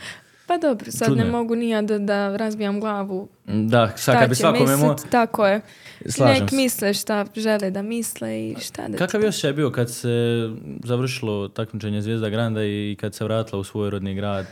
Ono, pretpostavljam puno emocija pomiješanih ljudi koji... Ja nisam znala gdje se nalazim. Ja nisam znala šta me je snašlo. Ja nisam spavala prvo danima. Danima nisam spavala. Od priprema, od svega. Ja sam izgubila 9 kila. Znači u roku od mjesec dana priprema za finale Zvijete grada. Ja sam bila ni na nebu ni na zemlji. Prvo ne znam šta se dešava. Drugo, finale, kao super finale. Ono, znaš, ja u nekom ludilu, kao super, dešava se šta god, samo da se završi. I bukvalno mi je bilo, samo da završi. Samo da završi ta saga, da, da se spasim, da, da provedem pet dana u, u krevetu, da ništa ne radim, da se nikom ne javim na telefon, da se ne spremam, da ne pjevam, da, se, da ne idem pred kameru. E, to su moje želje bile. I onda se desi ta pobjeda ja potpuno nesvjesna. Ma ne znam šta se dešava, vjeruj mi. I kao trebamo mi da idemo u, u rodni grad, eto, sprema se neki doček. Neki doček. Neki doček, kao ono ne znaš šta te čeka. Neki doček 15.000 ljudi. Ja izlazim u trenerci, majci, ništa mi nije, znači nije mi dobro. Ljudi, ta količina treme i bunila u kojem sam se ja nalazila. Znaš ono, nisi stigao ni da procesuiraš to da si pobjedio, da je to nešto zapravo jako veliko i da se sada moj život da uopšte neće ličiti na ono što je prije bilo. Ne stigneš ni to, a moraš da izađeš pred 15.000 ljudi. Svi su tu zbog tebe. Ja. Ne možeš vjerovat zapravo, da? Ma nemam ja tu šta da vjerujem da ne vjerujem. Ja nisam svjesna. Znaš, ne mogu ni da povjerujem kad nisam ni, nije mi ni došlo do mozga. Jao, jao. Izlazim ja i kao sad trebam nešto da pjevam. Treba nešto da kažem. Ja ono sve, a znaš, u tom trenutku i manjak i samopouzdanja i nemaš iskustva i nisam toliko dobra u, u tom javnom govoru. Ni dan danas nisam najsjajnija u tome, ali se trudim, jel? da, i ja izlazim i kao ljudi vrište, hoće da se slikaju, ja ono, ok, može, sve, super. I završava se to ja moram da idem za Beograd. U tom trenutku, šta je meni palo na pamet, šta je meni tu najveći problem bio? Što sam ja izgubila bosansku karticu. Ja više ni jednog broja nemam. Znači sad kreće ponovo, znači bukvalno pobjedila sam, izgubila sam karticu, kreće sve iz početka. Start novi život. Start potpuno novi. Znači gubim karticu, plačem. prvo plačem što od svih tih emocija silnih. Znači ja sjedam u auto, izgubila sam karticu, sve se to veliko izdešavalo, još ne znam šta me je snašlo, nemam vremena da odmorim niti da budem sa porodicom mani pola sata. ja već trebam da idem za Beograd, suza suzu. Ma, sve ovo još plus što ne znam šta su bili razlozi, što ja plačem. U tom trenutku je meni bilo svega preko glave. I kao ja plačem, plačem, plačem, plačem. I ništa kao super, u sljedećem trenutku sam ja spakovana i za Beograd. Ra- došla za Beograd ovako neka tri ujutro, odspavala par sati, od devet ujutro. Ja sam otišla na deset emisija taj dan. S jednog kraja Beograda na drugi. Drži, ne daj. Uh, ovom intervju, onom intervju. Ponavljam istu priču, Da, nisam u, dobra u tome. Uh, e, ne znam šta mi se desilo. E pa kako si se osjećala? Pa super sam se. Nisam sigurna ni da sam se osjećala jer ne znam šta sam osjećala. Znači, potpuno bunilo. Nevjerovatno nešto. I mene kad pitaju ljudi, dan danas mi postavljaju to pitanje. Pa kako ti je bilo? Pa iskreno da ti kaže, pojma nemam. Pa ne znam kako mi je bilo. Prvo ne sjećam se, drugo i što se sjećam, tu je negdje kroz maglu. Ma to je show bio. Show. Ja to sama sebi ne mogu da objasnim. Šta je mene sve snašlo. I to je doslovno ono što se kaže nova stranica preko noći. Preko noći. Vjerujem. To je tolika količina ljudi, to je nešto ogromno. Razumiješ ti kad preko noći dobiješ 200.000 ljudi na svom profilu? Koliko je zapravo teška uh, cijena te neke slave koju ti dobivaš To je, naplaćala sam se ja s raznih nekih aspekata, i- i vjeruj kredita. i svega. A, zna da bude jako naporno i teško i, i tako uvijek i kažem, na kraju, pa ovo mi je cijena. Hoćeš da, da, da radiš ovo. Hoćeš da izađeš te pred tu publiku i da dobiješ onaj aplauz koji u tebi budi sve najljepše emocije ovog svijeta. Hoćeš? Pa plati. Pa plati pošteno. I je li ti drago što se to tako danas izdogađalo, da budeš ovdje gdje jesi danas? Jeste. Ništa ja tu ne bi mijenjala. Ništa ja tu, nek sve ostane kako je. Ništa. Opet, vraćamo se na taj e, sudbonosni dio života gdje je ono, ako je tako suđeno, tako je suđeno. On, jer ono, svjesni smo da danas influenceri koji su ono, čak imaš naravno jači influencera nego nekih pjevača, ali kad vidimo zapravo koliko su influenceri popularni, koliko su tek onda pjevači. I sad količina ljudi koja dođe, eto kad si rekla tu već, onaj, na tom nastupu kad si izašla, 15.000 ljudi je samo došlo zbog tebe. Da te westernci kroz to. Mhm.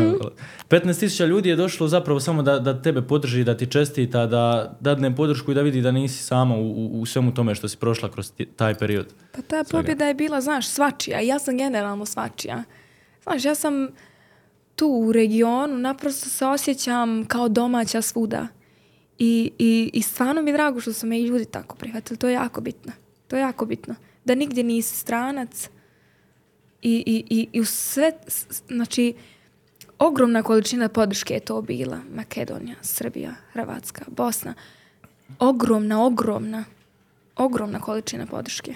E, reci mi da pređemo na temu malo tvojih pjesama Mhm. i, i svega što ti zapravo radiš kao umjetnik i kao izvođač. E, koliko si zadovoljna trenutno svojim stanjem što se tiče pjesma? Doćemo do ove zadnje koja je izašla kao vrhunac na, na, na kraju godine, onaj, ali pjesma koja meni stalno ostaje zapravo ono, upečatljiva su ruine zapravo.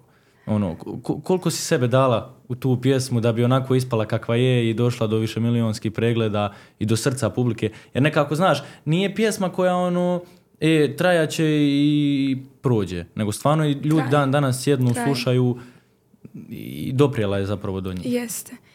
Mnogo sam ponosna na tu pjesmu. Mnogo sam ponosna i na one same početke i ta moja prva pjesma Ruža. I onda Potraži me, pa jedna kao nijedna. Pa sve te neke pjesmice u tom trenutku su meni bile jako, jako bitne. A Ruine su nešto posebno. To je jako posebna pjesma. To je pjesma na kojoj se radilo tako sa nekim užitkom, tako e, sa puno ljubavi. Svi smo tom projektu dali puno ljubavi. I ja sam, u tom trenutku je meni bilo bitno samo da ja snimim tu pjesmu jer se ona meni mnogo, mnogo svidjela. Znači tu pjesmu je radio Darko. Divan tekst je napiš, napisao naš uh, pokojni Laća. I ta pjesma će uvijek da, da živi.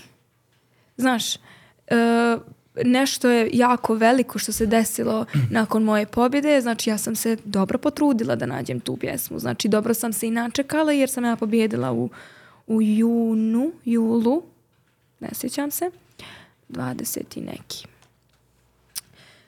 I onda na kraju godine napokon dobijem tu pjesmu i odmah sam krenula u taj proces brže u Skoplje da se snimi pjesma. To je jedan vrhunski producent koji je iz mene izvukao sve ono u toj pjesmi. Znači ja sam se napjevala, sita sam se napjevala. Jer on uvijek je od mene tražio, možeš ti to, možeš, možeš, možeš, možeš i možeš i možeš i mogla sam. To je jako bitno kad radite s takvim ljudima, da vas oni podižu, da vas oni motivišu i da vam zapravo otvaraju oči, da zapravo možete. I ja sam stvarno mogla, ja nisam ni znala da to može tako dobro da ispadne. A onda dolazi taj vizualni dio gdje ja upoznajem Miomira, moj Miomir Milić, moj prijatelj i, i čovjek koji je radio i prvi i drugi spot. A, na, naiđeš tako kroz život na takve osobe koje će biti ono zauvijek tu, koji će ti uvijek dati iskren savjet i koji naprosto nije, nije me morao izgleda ni upoznati da zna šta meni treba. To, to se dešava. To da, se to jedno se dogodi i daš. Ono, kao... Znaš, ali dešava se i meni, meni je čudno. Ja se uvijek pitam kako, čime sam ja sve zaslužila da imam takve ljude oko sebe. Kako se to meni desilo? koju ću cijenu za to da platim? Kad će me snaći? Nikad možda kako zračiš, tako privlačiš. Ja stvarno se trudim da ja njima dam odličnu energiju, da oni meni pruže isto to, onda ću ja dati i 300 puta više. I onda znači upoznam njega, on sve to tako vizualno dočara tu, te ruine. Uh, on i ja sami na projektu uz moje sestre isto kao i prvi drugi put isto sve. I tada je, bilo je to sve pod palicom Marinom ja, ljudi moji, mi smo snimili spot, ok. Otišla sam ja u BG, snimljena pjesma, sve finalno završeno i snimamo mi spot. Ja insistiram, mora da bude crno-bijeli, znači ništa drugo, samo crno-bijelo dolazi u obzir. Nekako mi takva pjesma bila. Potpuno mi se boje tu nisu uklapale. Ja moram da snimim spot takav i da to bude clean, da bude onako baš ja. Jednostavno da ne može jednostavnije. I mi smo to snimili. I mi smo to poslali. Kao ono, znaš, pošaljem ja sestrama, poslao je Mio Mir Mariji. Šta je ovo, kaže Marija. Šta je ovo? A ona tako sva drčna. A mi ono, što? Šta ne valja? Gdje je glava? Gdje, gdje ti je lice? Gdje ti je lice? To ljudi žele da vide. Gdje ti je lice? Mi nemamo kadar ljudi lica. Jer smo mi kao išli na taj malo umjetnički fazon, malo ta maska, malo ta odjeća. Vraćaj se u studio. ja sam otišla kući, vratila se za sedam dana i bukvalno smo, znači sve što se vidi sada u spotu, to je ono što smo mi dosnimili. Ista kosa, ista frizura, isto sve. I izraz, izraz da ljudi dožive tu pjesmu. I možda mi je to bila i najveća prednost tokom takmičenja, što su ljudi mojom interpretacijom mogli, mogli da dožive emociju. prenosila sam im tu emociju, a zato je najbitnije lice. I onda smo, eto, hvala joj na tome što nas je podsjetila da moramo to da uradimo, da je neizostavan dio, da zapravo će ljudi da dožive pjesmu tek onda kada vide kako sam je ja doživjela. Mi smo se vratili u studiju, odradili to. Kada su izašle ruine, to je ono odjeknulo u nebesa, u univerzu. Da, da. E, često se načitam komentara mm, i pretpostavljam da to laska da trebamo više umjetnika poput Džele Ramović. Znaš, u smislu kao izgleda kompletnog i, ponašanja i kulture i pjevanja i glasa, jer mm, baš to što si rekla, ono, ti se stalno pitaš čime si ti to zaslužila, kao da dobiješ sve to, a publika se vamo pita čime su oni zaslužili da imaju takvu umjetnicu, pogotovo e, pa to je ta, ta moja ja to zovem nesvijest. Ja mnogo stvari možda i ne doživljavam onako kako bi trebala. Možda ja nisam svjesna svega, znaš. Ali ja vjeruj mi, drago mi je da je tako. Jer ne može me ne može me lupiti po glavi. Ne, ne, naprosto me drži, tako čvrsto se držim na zemlji i, i nema potrebe za bilo čim, iskreno. Nema potrebe da se nešto, ništa ne želim da mijenjam. Kad smo Sve već kod spotova, onaj, ono što sam spominjao i malo prije, pred kraj godine izašla nova pjesma, ono, da, okrunisala si godinu. Da. De mi reci ko je bio lud tu da, da ode na Island, ono, kao daj da snimimo tu. Jedina luđa osoba od mene je moj Miomir. Znači tu smo negdje, ali on je briljirao. Ja njega zovem. E, Miomire, on inače ne radi spotove. Znači, ko želi da mu Miomir radi spot, nek se ne trudi, on neće urati. On radi sa mnom zato što ja... ti ti, da. Pa zato što naprosto super radimo skupa posao i on je, on uživa da radi sa mnom zato što stvarno sam željna i voljna da saslušam. On je čovjek toliko naučen, toliko iskustva ima, toliko škole ima. On zna o čemu priča. A ja ga slušam i upijam to i uz, uz, uz to što ja nosim uz to što on nosi mi dobijamo ovakve rezultate. Ja zovem njega. E, Mio Mire, imam novu pjesmu, ajde molim te da čuješ, malo je drugačije, nemoj se šokirati jer je on uh, drama, odmah na prvu drama. Nemoj se šokirati, malo je drugačije, ne- nije ti kao ruine, ali vjeruj mi, daj, daj joj šansu, ući će ti pod kožu, zavoljet ćeš je više nego ruine. On kaže, dobro, ja mu pošaljem pjesmu. Kaže, on meni daj mi ono par dana da je doživim, da je uh, odslušam i da smislim šta mi to možemo. Ja sam samo znala da ja želim da to snimam negdje gdje priroda i, i ok- okolina i nešto što će da bude iza mene može da govori puno o toj pjesmi.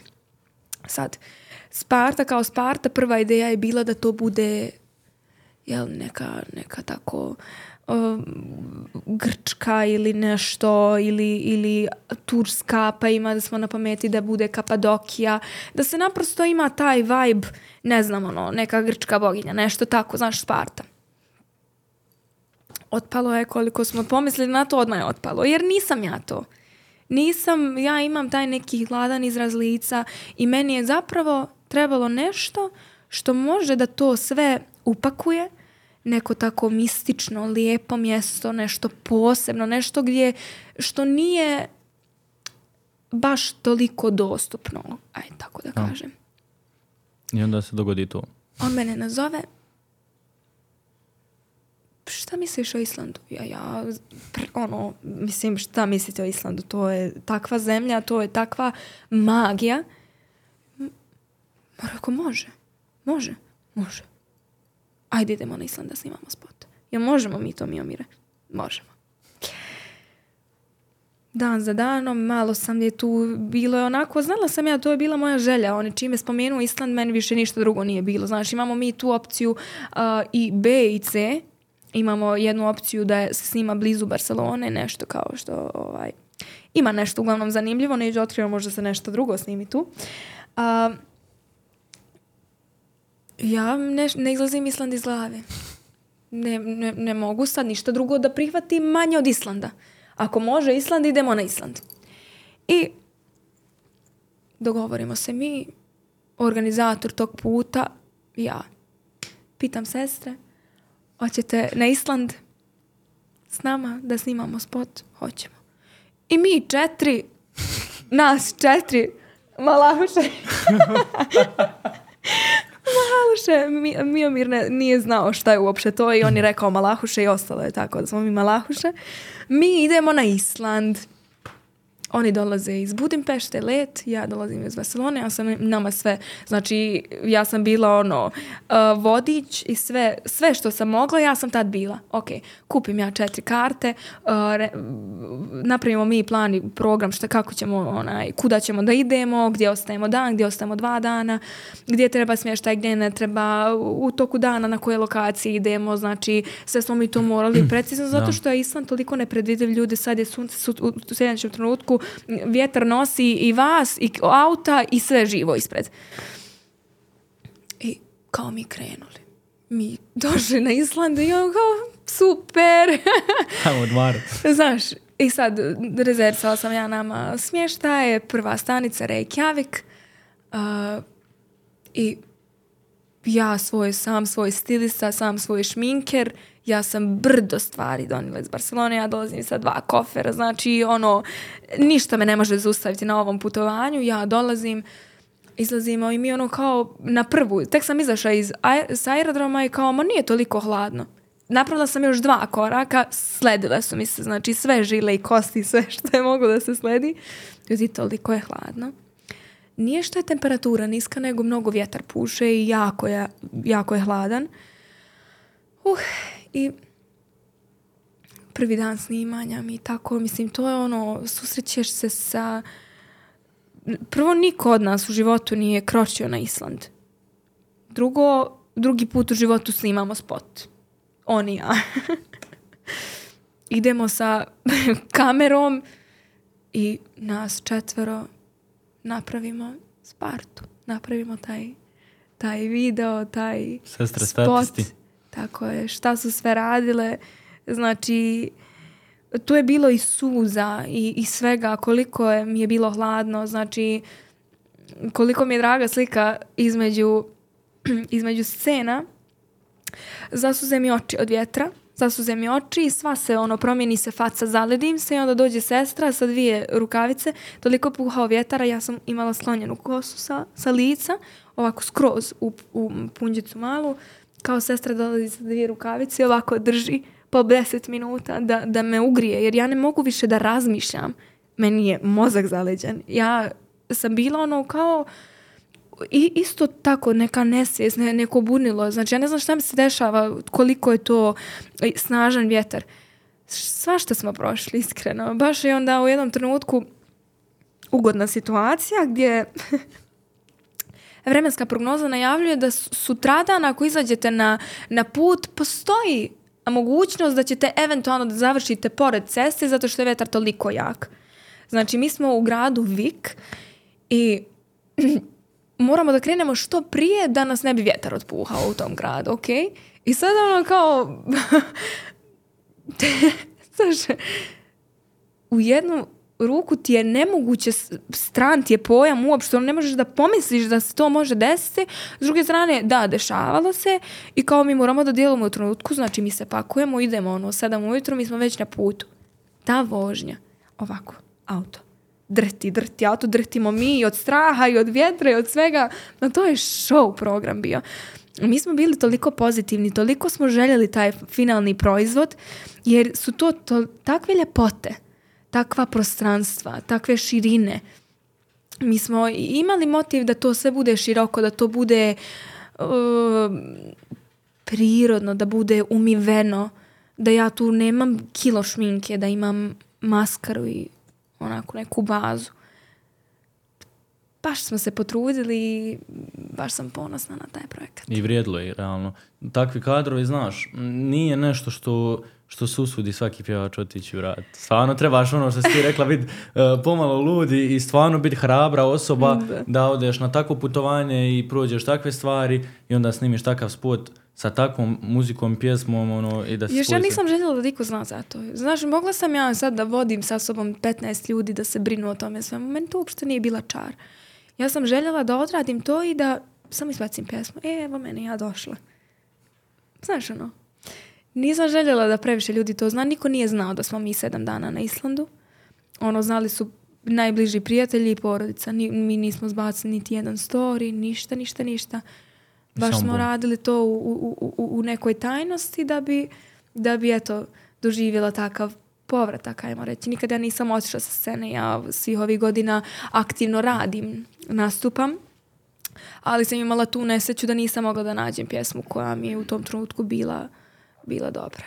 Um, kod tebe baš ono specifično, znaš, čekamo te, čekamo te, ali kad dođeš onda ono otpušeš se.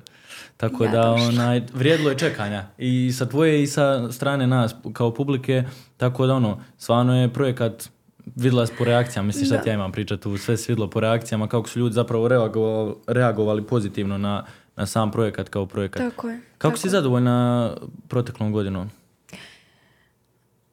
Zadovoljna sam zato što sam se nekako ispunila i poslovno i privatno.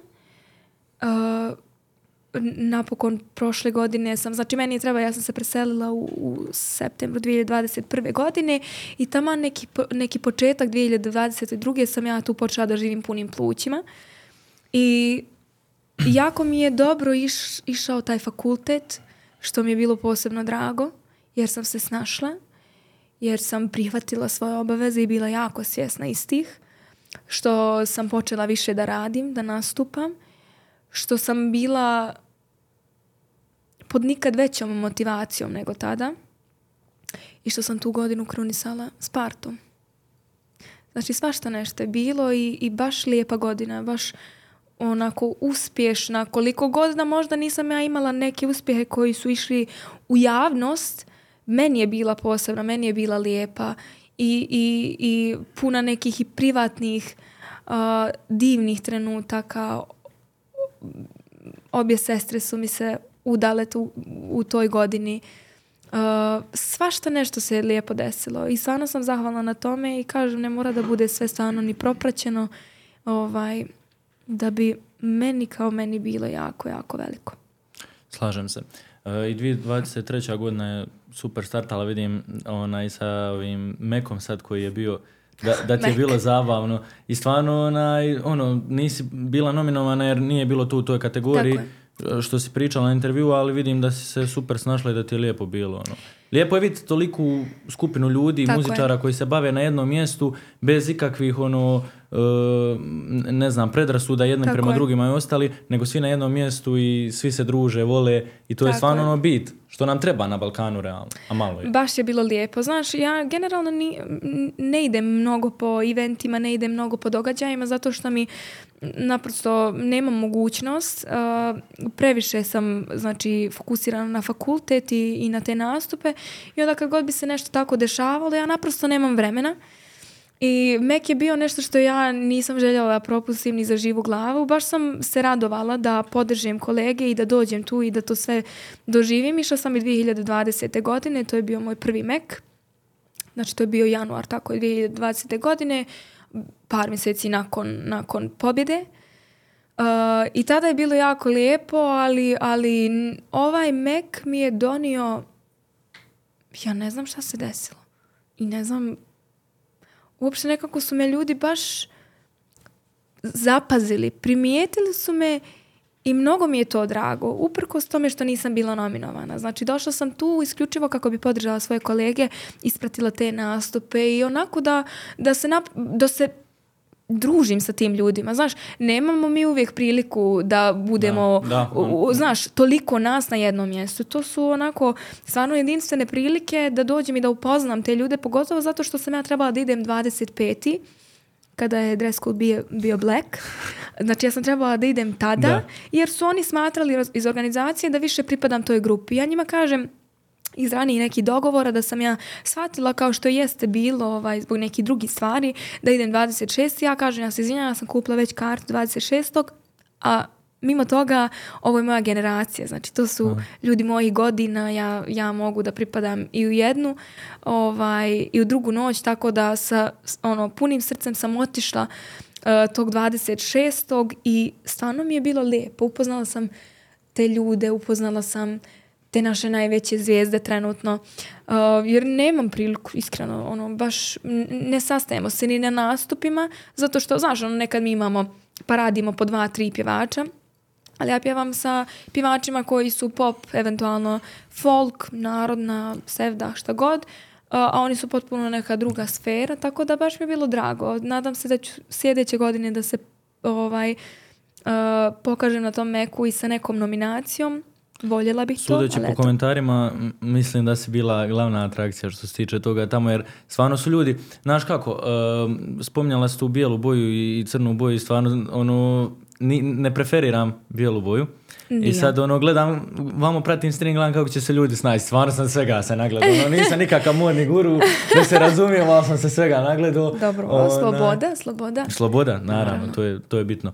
I vidim da stvarno ljudi po komentarima ono, te stvarno doživljavaju kao pojavu. Od uh, stylinga do ponašanja i svega toga ne znam s čim zračiš, ali očito jako pozitivno.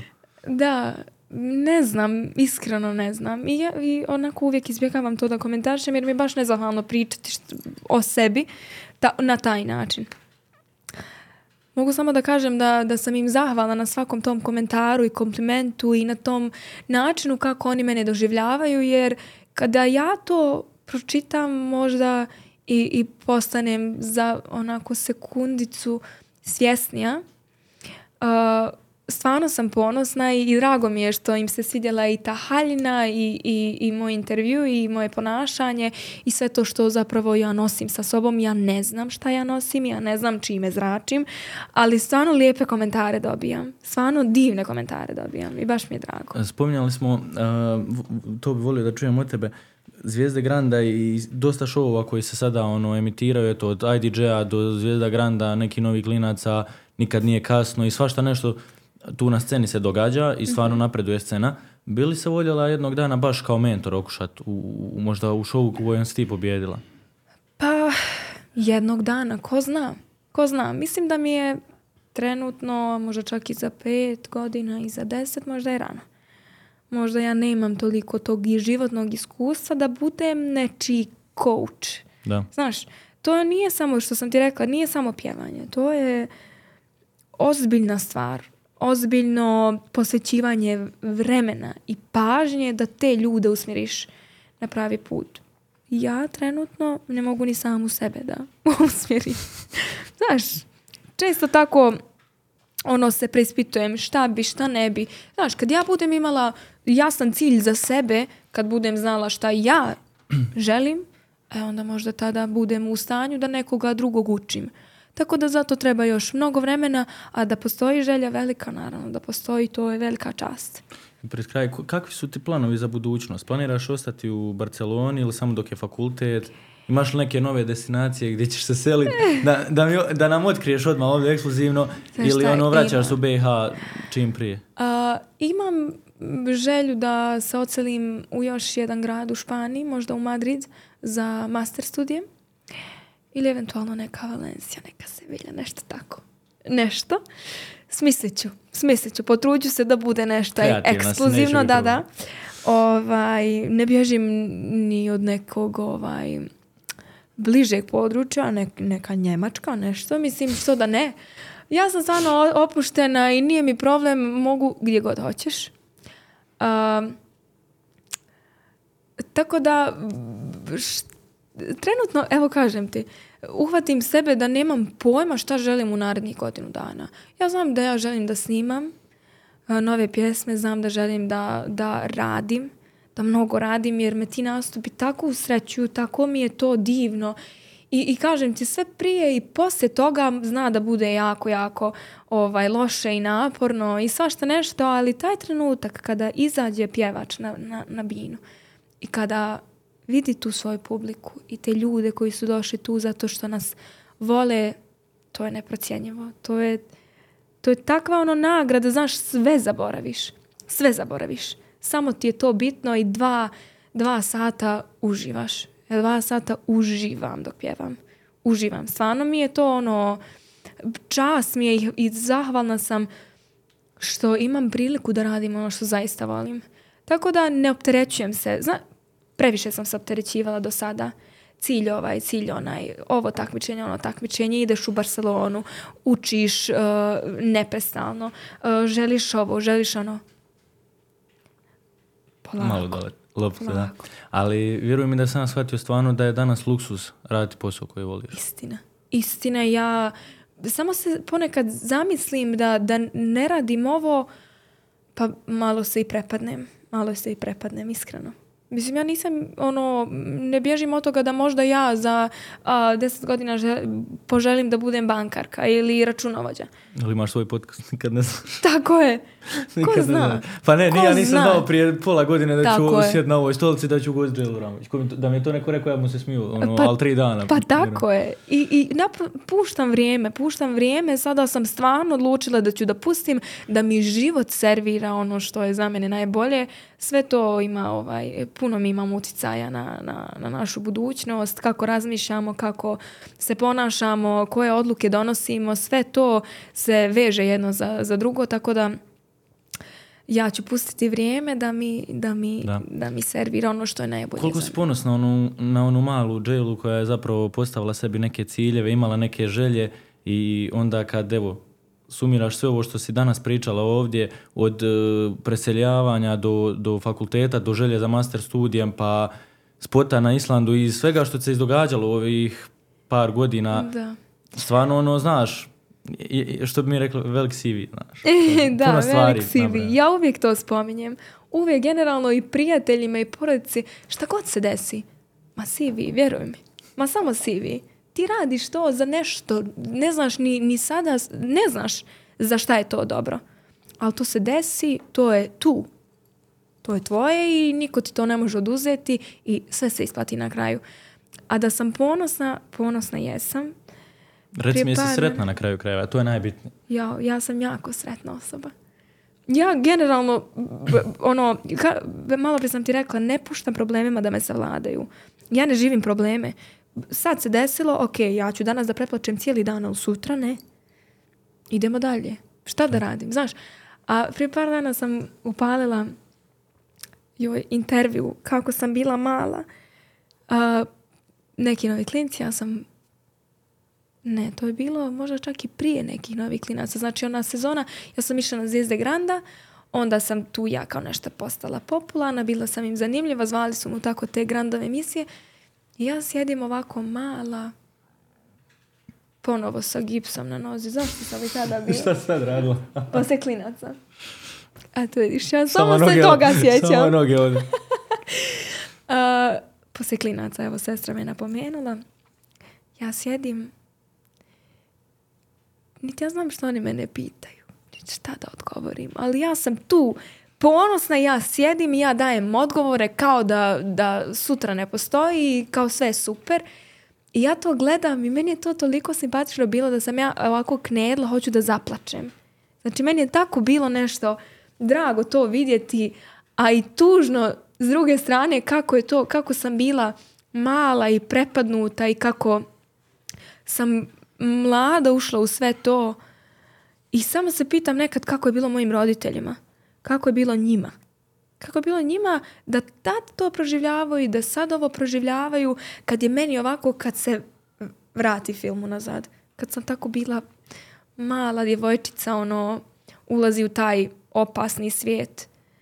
Baš sam, ne znam, ponosna sam. Mala djevojčica u velikom svijetu.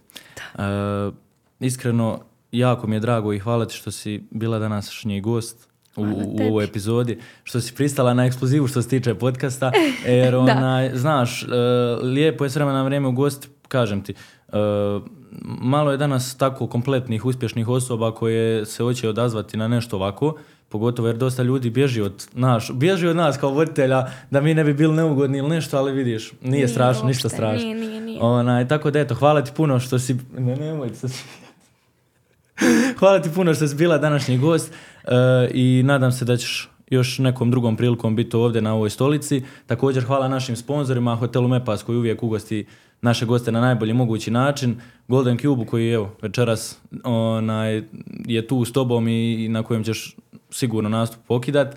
E, Barbershop Sis i Red Bullu naravno koji je uvijek tu da nas osvježi. Za kraj, ne znam kakva si sa, sa suhim glasom, pjevaš li? Ne? Naravno da pjevam. Ajde, bilo šta. Tvoja želja, ja sam slušao. Ajde. Ne prilazi, ovo je moja Sparta, pašćeš na pod kao loša karta. Ovdje naše dobro sve, tuga za ručak pojede. Ovo sa mnom kraj, bez kraja je. Bravo! Drago mi je, drago mi je što si baš tu pjesmu odabrala. tebi, hvala tebi na pozivu, želim ti mnogo, mnogo uspjeha, mnogo dobrih podcasta, mnogo dobrih a, gostiju, a, želim ti stvarno da ovo preraste u još nešto veće i sada je veliko i posebno je jer si tako mlad i tako želiš i stvarno mi je drago ovaj, što smo imali priliku i ti i ja da se ovako danas družimo i da se popričamo kao što kažeš kao da smo na kafi. Hvala ti puno, čast mi je. Nema bolje odjave od ovoga. Do iduće epizode, veliki pozdrav. Ćao!